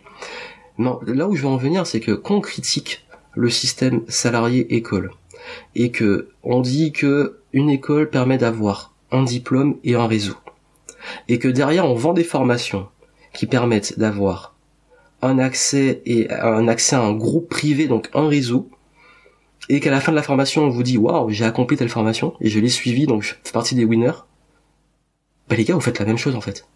Vous critiquez un système et vous créez un nouveau système en place qui est exactement basé sur la même chose. Et c'est là que je trouve ça fantastique dans le monde en fait. C'est que souvent les gens ils critiquent un système et les mouvements un peu soi-disant anarchistes et tout, mais en fait au final ils créent exactement le même système. C'est comme les gens qui sont un peu extrémistes parce qu'ils sont contre un truc, mais qui créent un autre truc, un autre système. Avec, ils veulent renverser une dictature, mais eux-mêmes ils créent une nouvelle dictature. Et je trouve ça ouf. Et c'est ça pour ça en fait mon gros problème que j'ai avec ça, c'est que on vend à des gens de l'espoir et j'en ai croisé, mais tellement, qui étaient pas bien, qui se disent, qui se sentent comme des merdes à cause de ça. Parce qu'ils voient des mecs qui leur disent, j'ai fait des millions, je suis super riche, tout va bien pour moi. Et qui leur dit, si vous me suivez, je vais vous rendre super riche. Et qui suivent leur formation, qui essaient et tout. Et qui se sentent comme des merdes. Mais c'est pas parce que vous êtes nuls, pas parce que, maintenant, c'est juste que c'est difficile, c'est normal c'est pas facile, ça va pas arriver tout de suite comme les gars vous ont dit que en X heures par jour vous allez devenir riche ça demande du temps. Et quand vous creusez toutes ces réussites, et même les gens qui parlent de ça, eux-mêmes, ils ont beaucoup bossé, ils en ont chié. Et à un moment, ils ont pris peut-être la voie de la facilité. C'est-à-dire qu'à la ruée vers l'or, ils ont vendu des pioches. Donc voilà, un moment, peut-être qu'ils ont fait ça. Certains ont basé sur plus de concret. Bref, je suis pas là pour juger les réussites de chacun. Euh, mais tout ça pour vous dire, faites attention. Ne vous sentez pas comme une merde à cause de gens qui vous disent que vous êtes des merdes. Arrêtez de, enfin, ne pensez pas que c'est parce que vous n'arrivez pas que vous êtes nul. C'est juste, en fait, exactement comme ça. Donc l'idée, euh, et ce que je pourrais vous dire, c'est que euh, euh méfiez-vous des histoires de vous allez devenir riche ou un outil est le nouvel Eldorado et vous devez absolument aller dessus. Généralement quand vous voyez ça, c'est qu'il faut avoir un peu de recul voyez ce qu'il y a derrière. Est-ce que les gens sont disponibles ou est-ce qu'ils en ont rien à foutre de vous? Ça fait une grosse différence. Si vous investissez, moi j'estime, si j'investis des milliers d'euros, ou même plusieurs centaines d'euros, il y a intérêt qui est de, du fond et du suivi derrière. Sinon, non. Je vais acheter un livre, c'est plus simple. Donc franchement, honnêtement. Donc voilà pourquoi il faut réfléchir. Moi, je me tue à me rendre disponible pour mes clients et tous mes clients vont vous le confirmer publiquement ils l'annoncent, ils disent merci pour ta même ceux qui sont pas clients, vous le savez, j'ai fait je peux pas répondre à tout le monde parce que c'est pas toujours facile, mais si je peux répondre à des messages privés, à des emails, à tout, je réponds à 90%. Je réponds pas aux insultes, et je réponds pas non plus aux personnes qui euh, attendent, enfin qui parfois me demandent des trucs, je sais même pas quoi répondre. Et puis parfois juste euh, il y a peut-être pas de réponse je pense qu'il n'y a pas de réponse attendue donc je réponds pas. Mais même j'essaie au maximum. Mais il y en a ils s'en foutent. Ils sont juste là pour euh, vendre leur truc et puis basta. Ils partent à l'autre bout du monde et moi j'ai pas envie de rentrer dans ça. Bref. Ça c'est pas ma vision sur la proposition. Euh, concernant le développement personnel alors par, par pareil, en fait, je dirais que c'est un peu pareil. Il y a les gourous, il y a les illuminés, il y a les gens profonds, il y a les gens bienveillants, il y a les gens qui sont là pour faire de la thune. Il y a le tout. Dans tout, il y a tout, en fait. Et euh, euh, je pense qu'en fait, dans les pas personnel, il y a un truc qui se passe, c'est que je pense qu'on a une époque où la religion a beaucoup moins de place que peut-être il y a des, quelques siècles, ou même quelques décennies, et qu'on est arrivé à une époque où peut-être que les gens s'accrochent plus trop à des foi religieuses, mais à des fois des mouvements. Des mouvements axés souvent sur le personnel et dans les pires des cas sur des sectes. Et d'ailleurs, les sectes sont très souvent basées sur la religion. Ça, c'est plus pour un... Euh, regardez les documentaires sur les sectes. C'est très souvent basé sur le fait que quand on est religieux, il y a des avantages financiers, les petits trucs derrière. Enfin bref. Et même, on peut se raccrocher à la foi et tout. Mais bon, je suis pas là pour parler des sectes. Avant de me taper avoir des sectes sur le dos. Mais, pour vous dire que euh, ça a toujours été le même concept les gens ont toujours besoin de s'accrocher à un truc. Donc ça c'est et je pense qu'en développement personnel, il y a des dérapages dessus. C'est pour ça que moi très souvent quand des gens commencent à me prendre pour un gourou, à me me dire que je vais changer leur vie, que c'est grâce à moi, machin, ceci, je prends toujours un petit peu non c'est grâce à toi je suis juste un guide euh, j'apporte ce que je peux j'apporte des outils mais en aucun cas je suis là euh, la personne qui a la baguette magique au long cas il y en a qui veulent se positionner comme ça ils font ce qu'ils veulent mais moi c'est pas mon délire et euh, après, le problème des développement personnel, deuxième phase, c'est que je trouve que c'est très basé sur l'ego. Basé sur l'ego, ça veut dire quoi? Euh, Je pense qu'on parle trop de développement personnel. Personnel. En oubliant euh, peut-être une mission plus large. C'est ma liberté, c'est mon lifestyle, c'est mon business, mon business, mon entreprise au service de ma vie, c'est euh, euh, mes clients, c'est mes valeurs, c'est moi, moi je, moi je, moi je, et tout tourne autour de moi. Non, un business, il est au service de vos clients. Euh, un développement personnel, c'est pour soi certes, mais c'est aussi pour une mission plus grande, je pense. Et je pense qu'il y a trop un problème parfois de d'égocentrisme un petit peu euh, dans, dans, ça. Et souvent, j'ai un petit peu de mal aussi avec les discours très plats. Euh, soyez ambitieux, euh, donnez-vous à 200%, un truc euh, on a écouté 2000 fois, au bout ça saoule. Ok, il y a peut-être des débutants ou des gens pas initiés qui ont besoin de ça. Ils ont besoin, ils s'accrochent, comme j'ai dit, c'est un peu religieux, ils s'accrochent waouh, à lui, euh, il faut que je le vois ses vidéos tous les jours. Ah, je me nourris, c'est ma drogue. Il faut que, faut qu'il soit motivé. T'as qu'il est motivé, moi je suis motivé. Et si j'ai pas ma vidéo aujourd'hui, ou si dans sa vidéo il a moins d'énergie, ou si dans sa vidéo il est dans une énergie plus négative, ah je suis déçu, ah mon dieu, il m'a, il m'a trahi, mon gourou, oh non, qu'est-ce que t'as fait? Bon, à un moment arrêtez quoi. Euh, non, enfin, moi ça me fait flipper, ça me fait flipper. Donc là où j'en arrive à me dire que pas personnel, moi, je, prends, je fais vraiment attention. C'est pour ça que j'ai un style qui plaît pas du tout à beaucoup de personnes. Honnêtement, tant mieux. Ça met des filtres. Parce que le développement personnel, pour moi, c'est pas le monde des bisounours, le monde de oui oui, candide, tout est joyeux, euh, on, on, tape dans les mains. Non. Le développement personnel, pour moi, c'est travail de fond, c'est aussi une connaissance de soi et c'est aussi ne pas euh, les émotions positives comme négatives, la colère, tout ça. J'ai pas en train de dire que il faut les cacher. En fait, je suis pas dans le développement personnel déodorant. Le truc où on se met un déodorant ou un sourire qui pour faire pour faire style euh, tout va bien pour cacher des choses négatives. Non. Pour moi, en fait, s'il y a des mauvaises odeurs, les trucs qui vont pas, on va les soigner en profondeur. C'est un petit peu ma vision métaphorique du développement personnel. C'est-à-dire que trop sont en surface et sur le déodorant et, pour moi, le vrai dev perso, c'est celui qui va en profondeur. Après les dérives, tout ça, bon j'en ai déjà parlé, ben, c'est un peu comme dans tout, comme j'ai dit, comme dans le business, il y en a qui ont une éthique euh, et des valeurs qui sont pas compatibles avec les miennes, mais bon, qu'est-ce que vous voulez? Ça sert à rien de courir après parce que si je cours après je vais me taper. Ces gens-là plus leur euh, leur audience c'est c'est pas productif et moi je préfère apporter ma valeur faire mon truc dans mon coin. Le rat là qui est à part c'est moi l'outsider. Et puis voilà. J'ai pas en plus en même temps il y a une réflexion que j'ai eue je me dis en fait euh, j'ai envie d'aider ces gens parce qu'ils se font un petit peu avoir et tout. Mais euh, euh, d'un autre côté je peux pas peut-être pas les aider en fait. Donc j'ai lâche prise. Bref. Ensuite on m'a demandé euh, très souvent c'est quoi mes meilleures stratégies pour gagner de l'argent et devenir indépendant puisqu'on y est. Déjà euh, combien je gagne très souvent on me demande pour moi en fait j'ai du mal avec le fait de donner mes revenus surtout en France vous savez, l'argent c'est un peu tabou. Parfois, si je donne un truc, on me traite de mytho, on me dit que on me jalouse, on va me dire que euh, que c'est intolérable que je gagne de l'argent. Euh, parfois, euh, on va me dire que est-ce que c'est du tout taxe, est-ce que c'est du TTC, du hors taxe, est-ce que c'est le chiffre d'affaires, le bénéfice, la marge? je passe plus de temps à partir du moment qu'on donne un tout petit peu ses revenus on rentre dans une justification qui ne finit jamais, où des gens deviennent meilleurs gestionnaires de notre business que nous-mêmes. Les rares fois où j'ai essayé, un truc de fou, euh, des marketeurs qui viennent me dire ah, c'est quoi ton taux de conversion machin tout ça? Il faut leur faire un compte rendu euh, analytique détaillé. Ou alors euh, bon ben oui mais ton truc là je suis sûr que c'est juste ton chiffre d'affaires c'est pas le machin alors j'ai rien dit. Pas bref c'est fatigant. Et du coup moi je perds plus mon temps avec ça. S'il faut montrer sur une campagne bah voilà j'ai fait tant de ventes j'ai fait ça mais juste bah si vous voulez débattre débattez. Si vous voulez gérer mon business mieux que moi vous le connaissez mieux que moi ben gérez-le. Mais à un moment ça aussi j'ai lâché prise ça me fatigue. Euh, en fait aussi un truc qui me dérange c'est d'avoir sa valeur qui est associée à ses revenus. Si tu fais pas un million t'es pas un winner. Si tu fais pas tant d'argent t'es pas un winner. Euh, euh, il y a même une fois ça m'a fait halluciner sur Facebook des mecs bah je parlais des, groupes de copains ont commencé à dire que en gros si t'as pas tel niveau de revenu et que tu montres pas que t'as tel niveau de revenu ben en gros ferme là t'as pas ton mot à dire. Et je vous jure ça s'est vraiment passé moi nous on est les millionnaires donc on sait de quoi on parle vous la ferme euh, enfin, un moment, euh, tous ces délires-là, comme je l'ai dit, le petit rat qui est à part, j'aime bien l'image du rat qui fait sa life. Ok les gars, bah, entretuez-vous entre vous, euh, le, groupe des rats leaders euh, avec leur leur leur secte, ça vous amuse, moi c'est pas mon délire, franchement. Je fais ma life, je m'associe avec les gens avec qui j'en m'associe, et puis euh, euh, j'ai pas envie d'entrer dans ces délires là euh, à, qui a la plus grosse, à qui a la meilleure voiture, la meilleure villa avec piscine, euh, les meilleurs meilleurs chiffres d'affaires en lancement, comparer les caquettes, les zizi et tout, non c'est bon.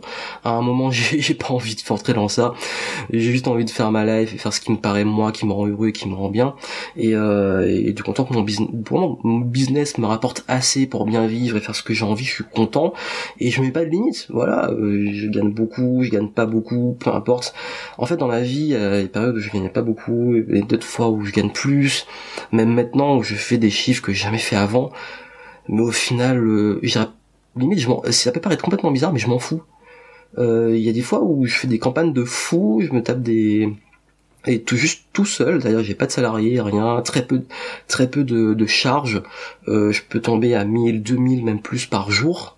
Je vois ça j'hallucine je me dis waouh. Mais euh, ça change rien sur mon état émotionnel en fait, sur ma vie. Ça change rien à ma vie en fait. Je me dis juste, ben ok, ben euh, au contraire, très souvent, parfois je suis limite gêné d'en gagner autant et je me dis, ben comment je pourrais donner, comment je pourrais contribuer, comment je pourrais transformer ça en un truc d'utile en fait. J'ai vraiment du mal à juste penser qu'à ma gueule. Je me fais plaisir, je me cache pas, je me fais plaisir, mais j'ai pas envie juste euh, dans le personnel, dans l'ego, et d'utiliser ça pour montrer que pour en imposer aux autres. Je sais pas. Je sais pas pourquoi, c'est juste comme ça que je suis. C'est peut-être parce que j'ai lu trop de livres bouddhiques et que je sais pas, j'ai trop, j'ai trop fréquenté le Dalai Lama indirectement. Mais c'est là que je suis bien, voilà. Et, comme je dis, j'ai pas un problème avec l'argent. Par contre, j'ai un problème de l'usage qui en est fait. Si à partir du moment que l'argent devient pour un truc de d'ego, un truc de matérialiste, un truc de moi je, ou un truc pour euh, de, de pouvoir, ça m'intéresse pas en fait. Donc voilà, c'est un petit peu l'idée. C'est-à-dire que moi, l'argent c'est un outil et je suis pas dans les mêmes valeurs que les gens qui utilisent cet outil-là pour euh, mettre de la poudre aux yeux ou pour euh, peut-être en gagner plus. Je sais pas, on dirait que les gars ils ont aucune limite, ils ont jamais assez, enfin je sais pas. Voilà, c'est à mon avis un peu dessus, mais c'est un sujet un peu complexe, c'est un sujet tabou, donc voilà, j'ai pas grand chose à dire de plus. Mais à l'heure actuelle, euh, clairement dans mon business, qui fait la différence, comme je vous l'ai dit, c'est de, c'est pas d'avoir, il y a pas une stratégie ou un truc. Je pourrais pas dire que c'est YouTube ou Facebook ou ça qui me rapporte le plus. C'est un ensemble parce que j'ai un business model qui est très vaste. C'est-à-dire que j'ai pas tout mes dans le même panier. C'est-à-dire que j'ai des offres euh, à petit prix, des offres à plus gros prix, j'ai des tunnels de vente, j'ai des séquences evergreen, parfois je fais des petits lancements, parfois je fais des webinars, c'est un ensemble. Comme je dis, j'ai créé un business, je suis un entrepreneur, j'ai pas, j'ai créé des business models. Plusieurs, mais j'ai pas juste euh, un truc, une stratégie qui est wow et qui sur laquelle je me base. Et si c'était le cas, ce serait dangereux, parce que ça m'est arrivé d'avoir une stratégie qui au bout d'un moment ne marche plus et c'est là que le business il se plante. Donc voilà un peu l'idée. Donc voilà pour vous dire ce qui rapporte le plus. Bah, voilà. Euh, et on m'a beaucoup, beaucoup demandé qu'est-ce qui me motive à publier autant de contenu. Bah, j'ai posté un article sur Medium il y a pas longtemps. Euh, ce qui me motive le plus à, à publier autant de contenu, alors c'est pas forcément marketing. Je, je le dis honnêtement, c'est même limite euh, anti-productif au niveau euh, retour sur investissement que je publie autant de vidéos, autant d'articles, autant de choses. Par contre, j'adore. Et comme je le dis, j'aime garder un process créatif. Euh, créatif plutôt. Créatif pourquoi? Parce qu'en fait euh, si vous regardez j'aime bien me renseigner sur les routines des créatifs. Euh, Stephen King euh, les musiciens et tout.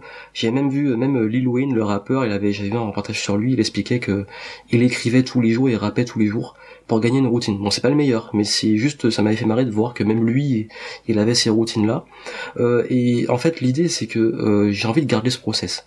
Si un jour j'arrête de créer je casse le flow en fait.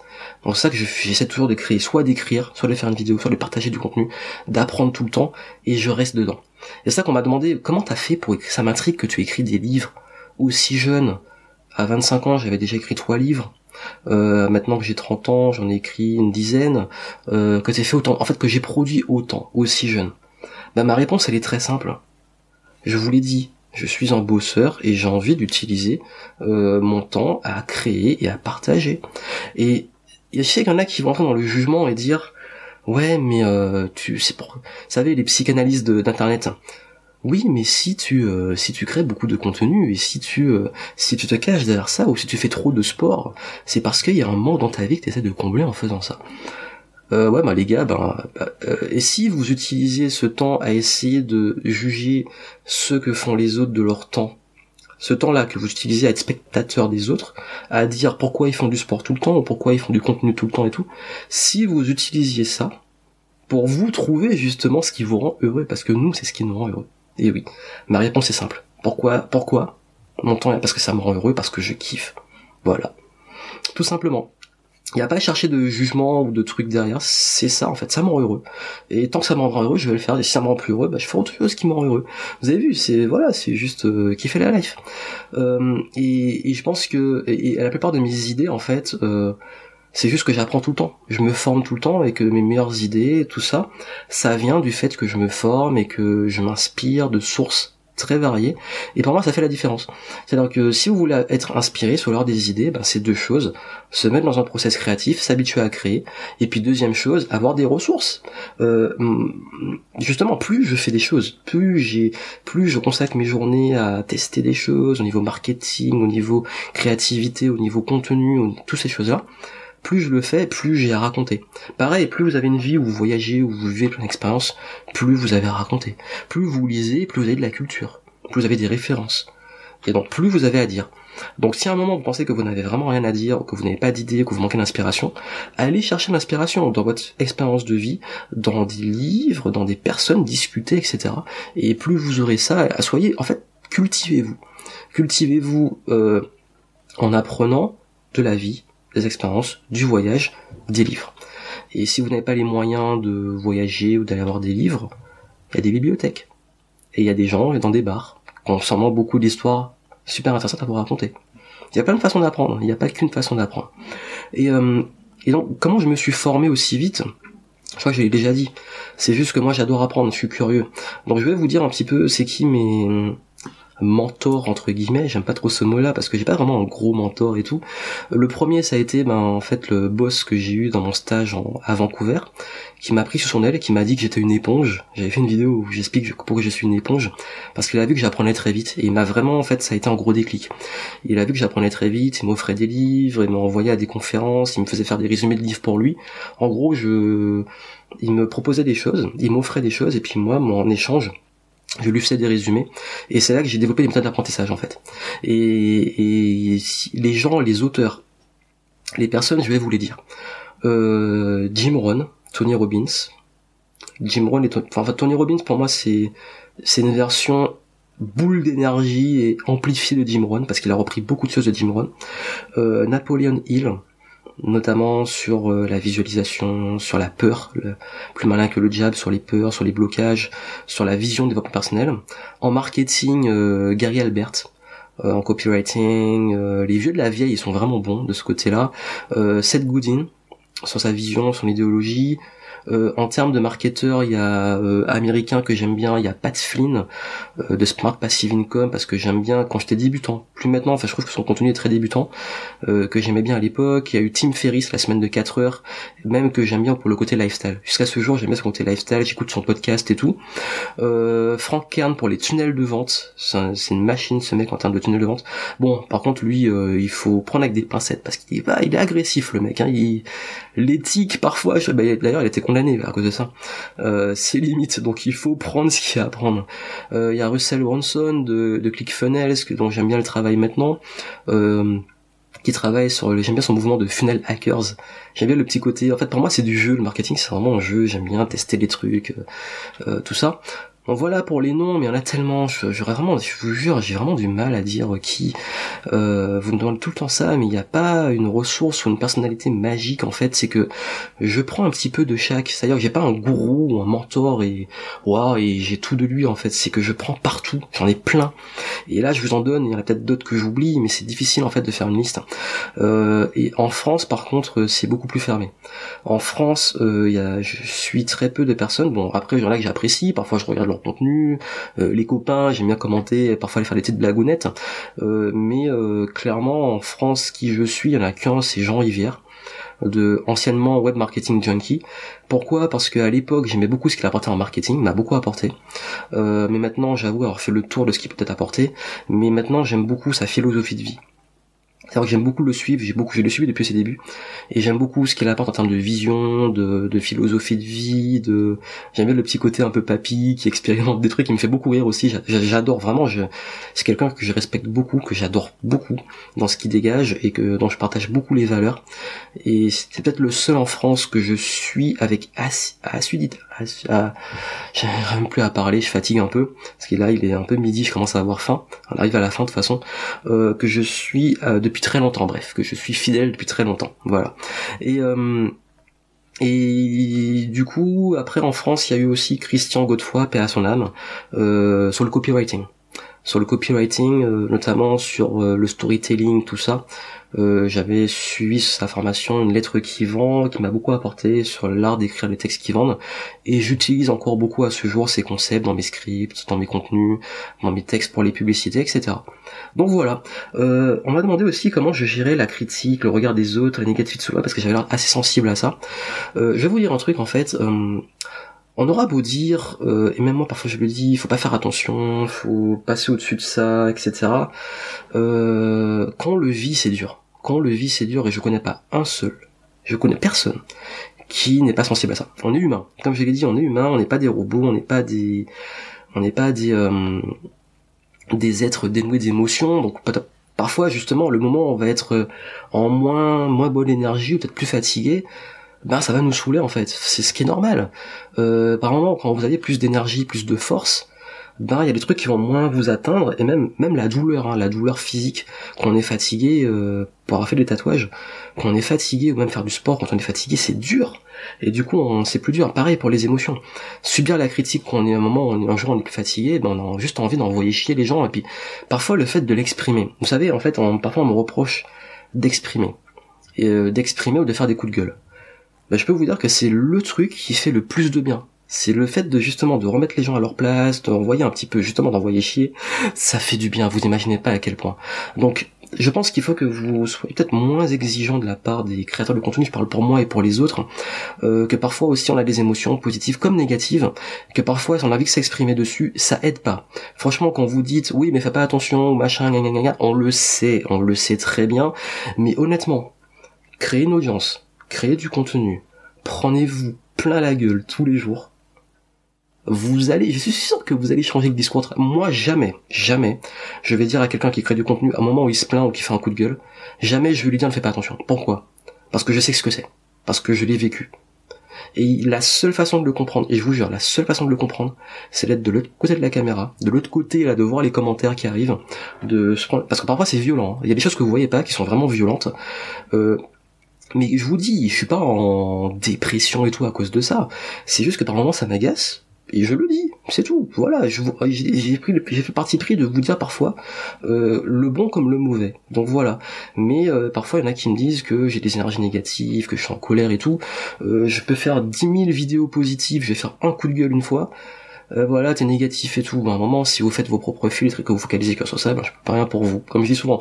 Je dis souvent, il y a un moment, s'il y a un truc qui dérange, s'il y a un truc qui arrive, je ne peux plus rien pour vous. Si vous percevez ça comme de la colère, de la rage, je ne sais pas quoi, bah n'oubliez pas que c'est un jugement, vous êtes en train de, de, juger à travers des filtres, tellement de filtres, la caméra, le texte, l'écran, plus la distance, etc., le contexte. C'est un peu compliqué. Mais vraiment, s'il fallait juste que je résume, et j'ai fait d'autres vidéos dessus, n'oubliez pas qu'on est humain. Juste on est humain. Je n'ai jamais prétendu être parfait je partage mon expérience, des connaissances, des outils et tout, mais je ne suis pas l'être suprême parfait euh, qui qui est tout le temps euh, qui, pour qui tout va bien, qui est tout le temps motivé. Je, le dis en transparence, c'est pas le cas. Donc voilà, s'il y a des moments où j'ai un truc à dire, je vais le dire et puis c'est tout. Voilà, à vous de faire vos filtres. Hein, si ça vous plaît pas et tout, ben ça vous dérange. Voilà, moi, moi, franchement, dans ma, je prends l'exemple des proches quelqu'un dans ma famille va un jour péter un câble et, peut-être dire que, que je lui fais chier. Et ça arrive, hein, même les proches, par moments on s'engueule. Tu me fais chier, machin et tout. Ça arrive. C'est normal, on est humain. Un petit moment de craquage, hein, une petite émotion, ça pète. Euh, ben, est-ce que c'est pour autant que je vais dire à la personne, euh, tu faire remettre en question complètement ma relation et la personne elle-même? Non. Parce que je sais que c'est un moment clé, boum, il y a une émotion qui pète, ça pète, et puis on est humain, et puis après on passe à autre chose, bref.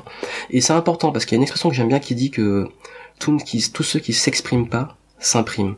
Et je pense que c'est important même pour les créateurs de contenu parfois de dire des choses, de l'exprimer, de le faire sortir, parce que parfois on a personne à qui le dire. Parfois on en prend plein la gueule, et si on n'arrive pas à dire bon là euh, ça me saoule, juste l'exprimer, vous savez l'exprimer, c'est bien. Parce que je sens que vous aussi, vous avez vos joies, vos tristesses, vos colères, et vous aussi, vous avez besoin de l'exprimer. La différence, c'est que si on n'a pas d'audience, on n'a pas de truc, c'est des formats différents, mais peut-être que vous l'exprimez à des proches. Mais dans le contexte, et Julien, dans le contexte, je suis pas en train d'exprimer mes colères de, de trucs personnels, ou de, de couple, ou de je ne sais pas quoi. J'exprime mes colères dans le contexte d'audience, de création de contenu. Donc le jour où, justement, il y a, y a un souci avec ça, euh, je l'exprime et ça fait sortir. Donc je pense que c'est important un petit peu de, de que vous preniez, enfin que vous soyez plus indulgent sur le fait qu'on n'est pas des robots, on n'est pas des bisounours et qu'on est humain. Donc je pense que c'est important que parfois il y a vraiment une grosse attente, une grosse, on a l'impression qu'on n'a pas le droit à l'erreur et tout. Et pour moi ça, ça va fatiguer en fait, ça fatigue beaucoup. Donc je vraiment si je peux vous demander un truc, euh, vous qui me suivez, si vous avez suivi jusque là, c'est que vous me suivez vraiment beaucoup. Soyez indulgent. Et euh, les colères, les tristesses, les joies font partie de qui je suis et font partie de qui sont humain. Et parfois je fais du meilleur contenu, parfois du contenu moins bon, parfois je me répète, parfois il y a un souci technique. C'est des erreurs, mais c'est pas grave. Euh, je sais que vous attendez peut-être que je fasse toujours parfait. C'est pas le cas. Désolé, c'est pas le cas. Et si c'est ce que vous attendez, ben arrêtez de me suivre parce que ça n'arrivera pas. Je peux pas être parfait tout le temps. Et je ne peux même pas du tout être parfait tout court. Ça n'arrive jamais que je sois parfait. voilà, c'est un petit peu l'idée. Euh, et par rapport à ça, justement, c'est quoi mon plus gros problème, mon plus gros défaut dans ma vie? C'est lié un peu à ça parce que je vais vous, je vais vous l'expliquer parce que c'est lié indirectement à ça. Et là, c'est le moment confession intime où je vais vous dire justement mon ce que pour moi peut être justement mon plus gros euh, défaut qui est à la fois une sorte de complexe euh, je dirais que euh, justement c'est cette attente dans l'image que je donne dans ma vie privée et je me rends compte aussi dans ma vie professionnelle euh, qu'on attend justement on attend on a des grosses exigences vis-à-vis de moi. Que on attend que je sois toujours au top que que j'ai un comportement impeccable et tout. Pourquoi? Parce que justement comme je vous l'ai dit dans ma vie j'ai toujours aimé travailler, m'appliquer, je suis un gros bosseur et donc ce qui fait forcément que à force vous développez une image de quelqu'un pas parfait mais presque, vous savez euh, l'excellence ou euh, euh, l'enfant à qui tout réussit, etc.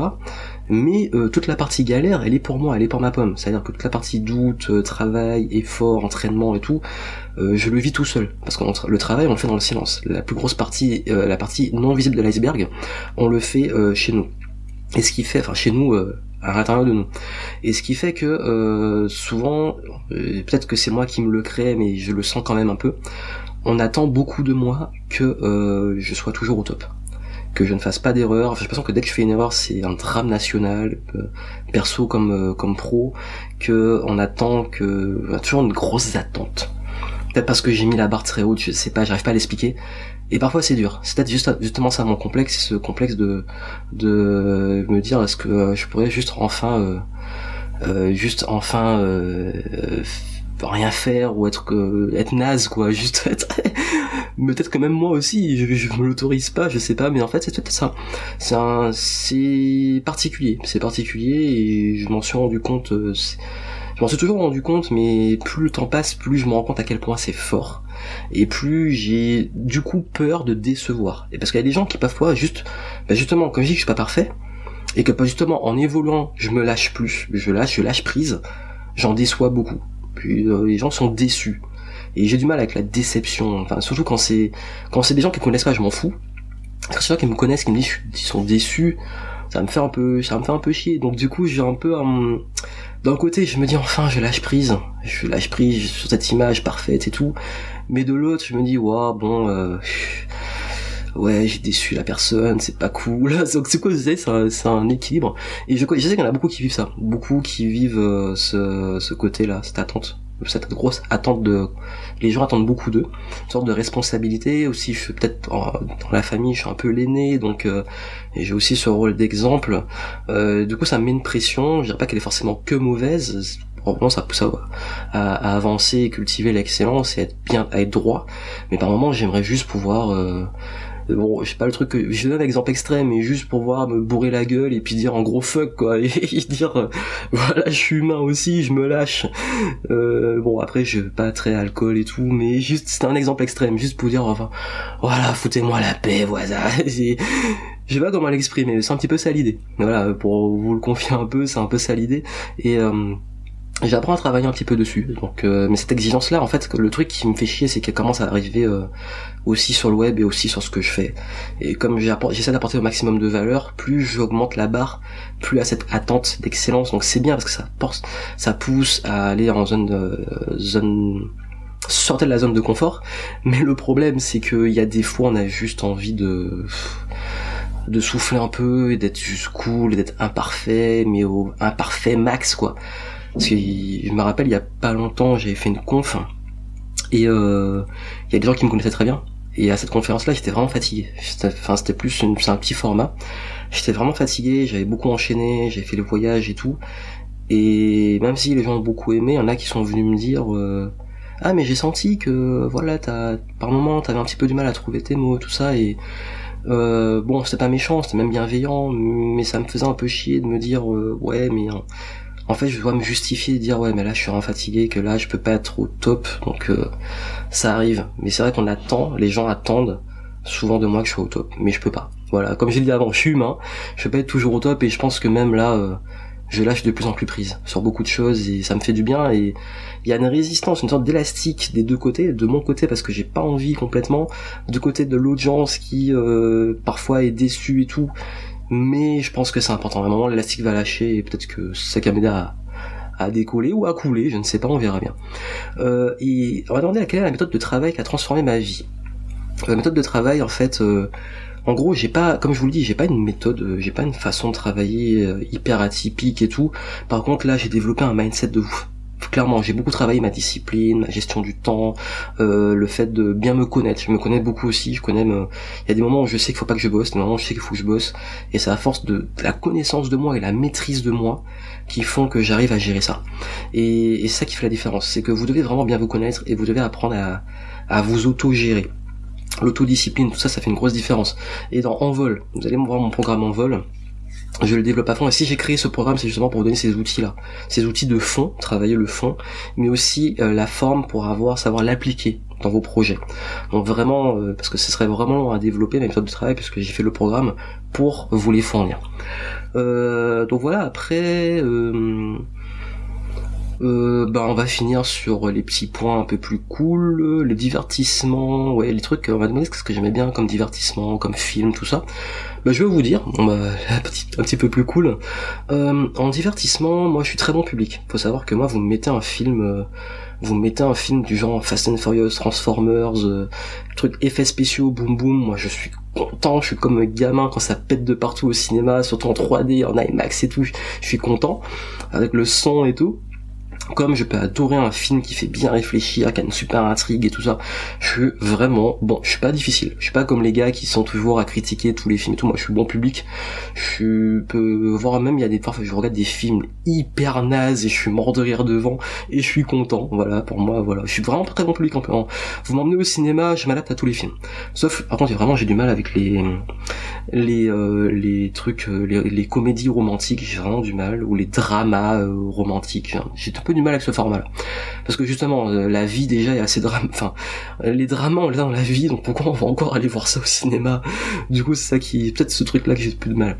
Euh, sinon, vraiment en termes de genre de films, les genres de films que j'adore le plus, j'adore les films de zombies. Mais ne demandez pas pourquoi, j'adore. En fait, les films de survie post-apocalyptique, zombies, des trucs comme ça, je kiffe, j'adore.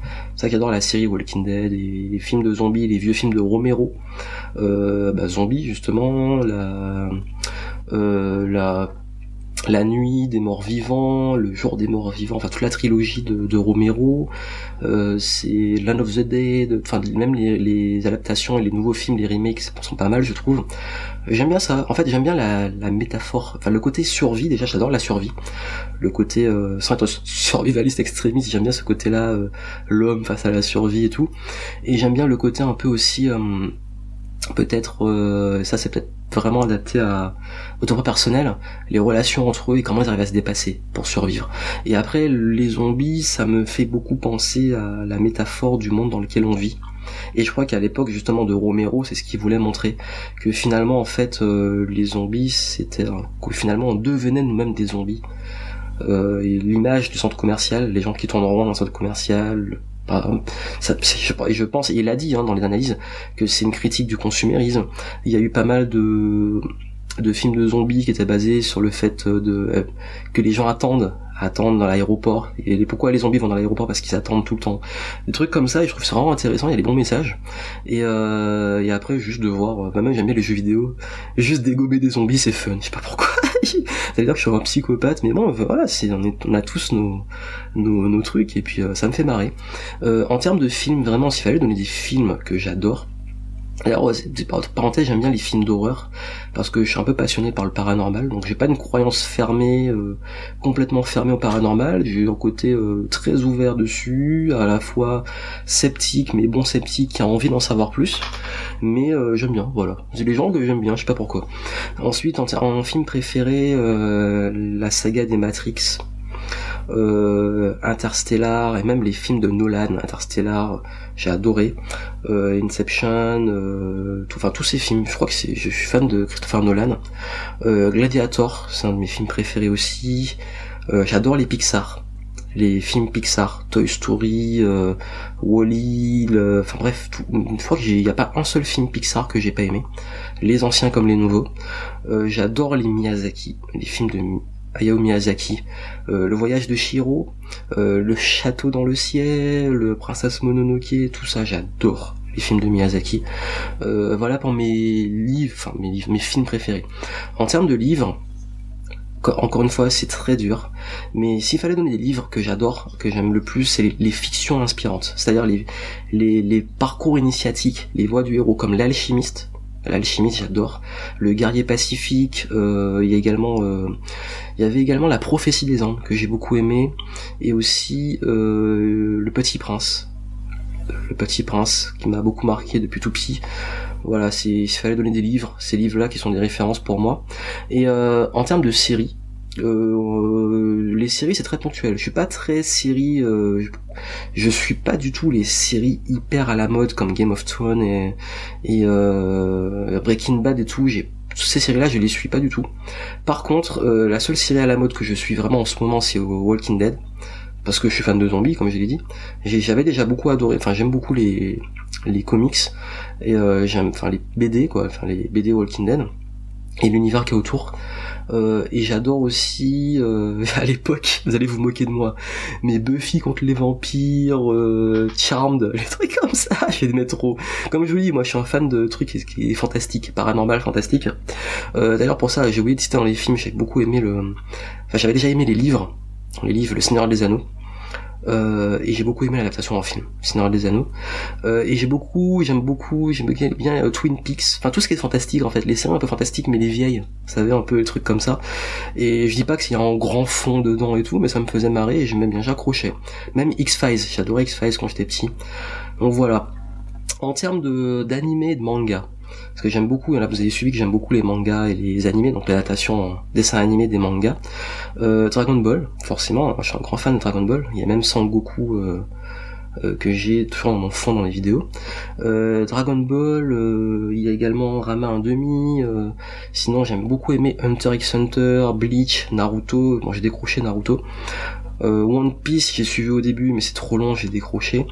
Euh, et euh, le manga et animé que je suis que je trouve dantesque à l'heure actuelle c'est l'attaque des titans. Donc Shingeki no Kyojin j'ai toujours du mal à le dire Shingeki no Kyojin l'attaque des titans que je trouve énorme en termes de scénario, de mise en scène. j'adore, j'adore et c'est vraiment, j'ai l'impression qu'ils ont créé vraiment l'histoire dont je rêvais, que je rêvais de voir. Le scénario, l'histoire que je, que je rêvais. J'adore ce manga, en fait. Donc voilà pour euh, ce que je kiffe. Et puis surtout, ça me demandait beaucoup les side projects et les passions que j'ai à côté. Euh, en plus de tout ça, les jeux vidéo je suis un gamer et j'adore les jeux vidéo. J'ai même fait une conférence, une masterclass euh, sur ce que les jeux vidéo m'ont appris. Il faut vraiment que je la publie celle-là. Je crois que j'ai pas encore publié au moment où je fais le podcast hein, sur euh, ce que les jeux vidéo m'ont appris en business. Et c'est vrai que dans ma façon de jouer, dans ma façon de choisir les jeux vidéo, il y a beaucoup de liens sur le business. Parce que mon premier livre, Game Entrepreneur, mon tout premier livre que j'ai écrit, c'est sur les jeux vidéo et c'est comment appliquer les mécaniques des jeux dans son business en management, marketing, motivation, etc. Comme quoi, le lien est vite fait. Et en termes de jeux vidéo, euh, bah, comme vous l'avez deviné, si vous connaissez un petit peu les jeux et que je parle tout le temps de zombies et de survie, euh, je suis un grand fan des survival horror. Donc tous les classiques du genre, les vieux Resident Evil, les Silent Hill, euh, les...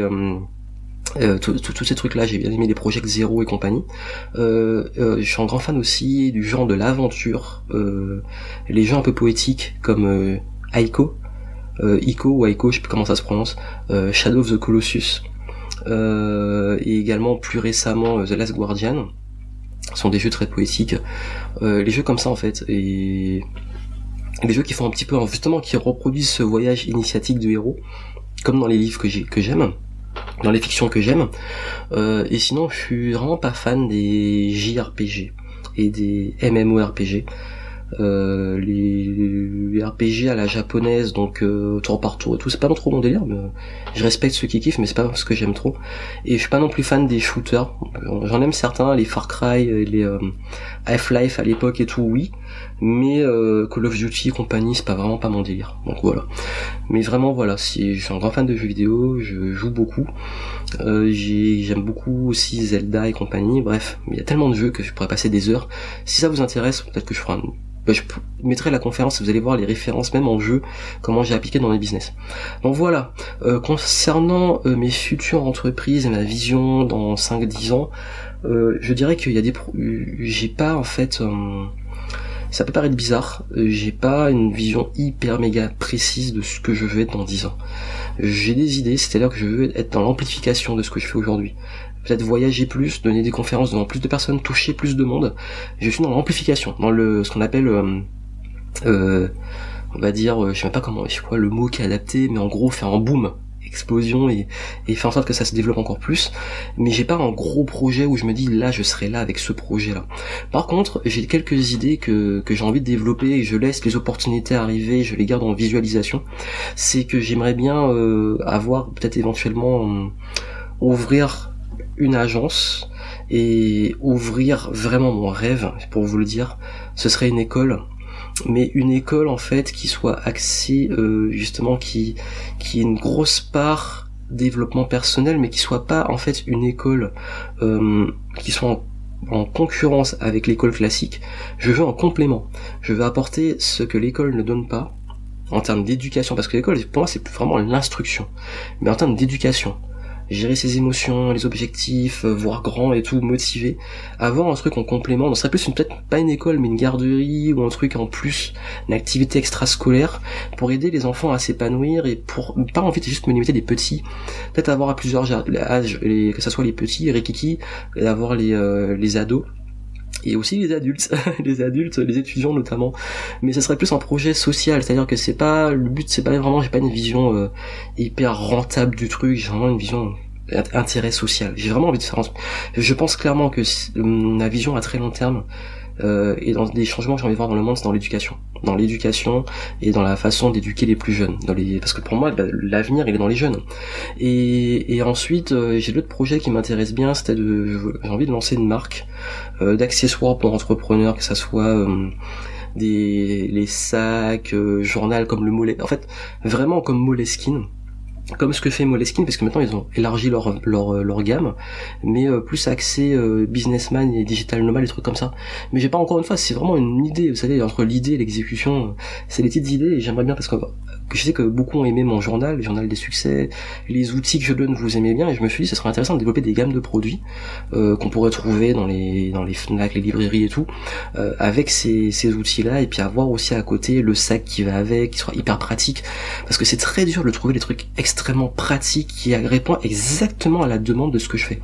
Donc je me dis, euh, vous savez, quand souvent qu'on en a un problème, et qu'on a une solution à ce problème, parfois ça peut être euh, peut-être qu'il y a des gens qui ont le même problème. Donc voilà, c'est des idées que j'aime et vraiment euh, encore une fois, c'est des idées, je me presse pas parce que c'est pas le projet où j'ai dit boum, celui-là j'ai vraiment envie de le faire. Par contre, c'est que ça va arriver un moment où je dis je me lance dessus et là je serai à fond. Mais là clairement, c'est continuer mes contenus, continuer à travailler peut-être la partie plus conférencier, j'ai envie de faire un projet de voyage avant vraiment plus de me poser, euh, peut-être entreprendre un gros voyage, un truc de ouf de 6 mois ou 12 mois, et, euh, et puis amplifier tout ce que je fais, le faire en mieux et le faire en plus grand, c'est déjà pas mal je pense. Donc voilà, on arrive au bout de ce que je veux partager avec vous, c'était assez long, on est à, là on est à, waouh, on a une heure, j'avais prévu de faire une heure, bah c'est parfait. On a une heure, donc merci d'être resté jusqu'au bout, je sais pas si vous l'avez fait en une fois ou en plusieurs fois, en tout cas euh, j'espère que ça vous aura permis de mieux me connaître, de voir un peu plus qu'est-ce qu'il y a derrière Johan, et, euh, et du coup... Euh, j'utiliserai ce, ce podcast et cette vidéo en, en outil de référence FAQ euh, et ça vous servira pour ceux qui auront des questions à me poser qui voudront savoir plus sur moi. Donc voilà, j'espère que le format vous aura plu euh, et que et si vous a pas plu, bah tant pis. J'ai envie de dire pour être cohérent à ce que j'ai dit avant.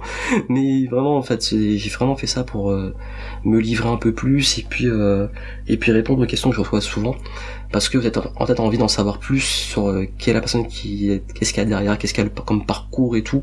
Et euh, c'est un plaisir pour moi de le partager avec vous. Donc voilà.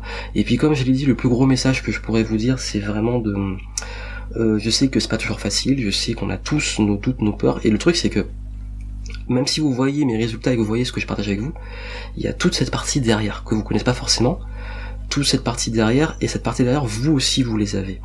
Et vous dire que n'importe qui est humain et a eu et a eu au passé et a cette partie derrière et ses, ses combats et ses efforts, ses doutes, etc. Et que ça n'empêche pas justement d'avoir les résultats que vous voulez avoir. Et la meilleure chose que vous pouvez faire, comme je l'ai dit, c'est apprendre à mieux vous connaître, travailler sur vous, et à évoluer. Donc voilà, donc n'oubliez pas, comme je l'ai dit, de rejoindre éventuellement le groupe privé, de me suivre sur les réseaux. En description, vous avez tous les points sur lesquels vous pouvez me suivre. Et si vous voulez aller plus loin, vous avez mes programmes et je serai ravi de vous accompagner du mieux que je peux. Et, euh, et puis j'espère que ben J'espère et je vous souhaite beaucoup de réussite dans vos projets, dans votre vie, d'alignement. Et puis n'oubliez pas, vos valeurs c'est important, l'alignement, vous avez vu, je parlais beaucoup de l'alignement, à quel point ça fait une différence énorme. Soyez alignés, soyez cohérents, faites de votre mieux. Et vous allez voir que c'est comme ça, que même si ça arrive pas tout de suite, ça arrivera avec le temps, parce que le temps est une variable aussi. On a souvent tendance à vouloir être impatient, à vouloir avoir des raccourcis et tout, mais parfois le plan et le, le plan, le temps et la donnée plus que le plan d'ailleurs, le temps c'est la donnée qui, qui fait la différence. Ne pas faire pousser une plante en la tirant dessus, il faut la laisser pousser, et pour qu'elle pousse, il faut l'arroser tous les jours, il faut qu'elle soit dans un environnement favorable, qu'elle ait du soleil, bref, cet équilibre, ce temps, cet équilibre, cette euh, récurrence, ces petits pas font que c'est comme ça que la plante va devenir un, arbre très fort avec des racines très solides et créer, c'est récolter, après vous récolter les fruits de votre succès. Et je trouve que la métaphore de fin qui était improvisée était vraiment pas mal. Je vous laisse dessus et puis je vous dis à très bientôt.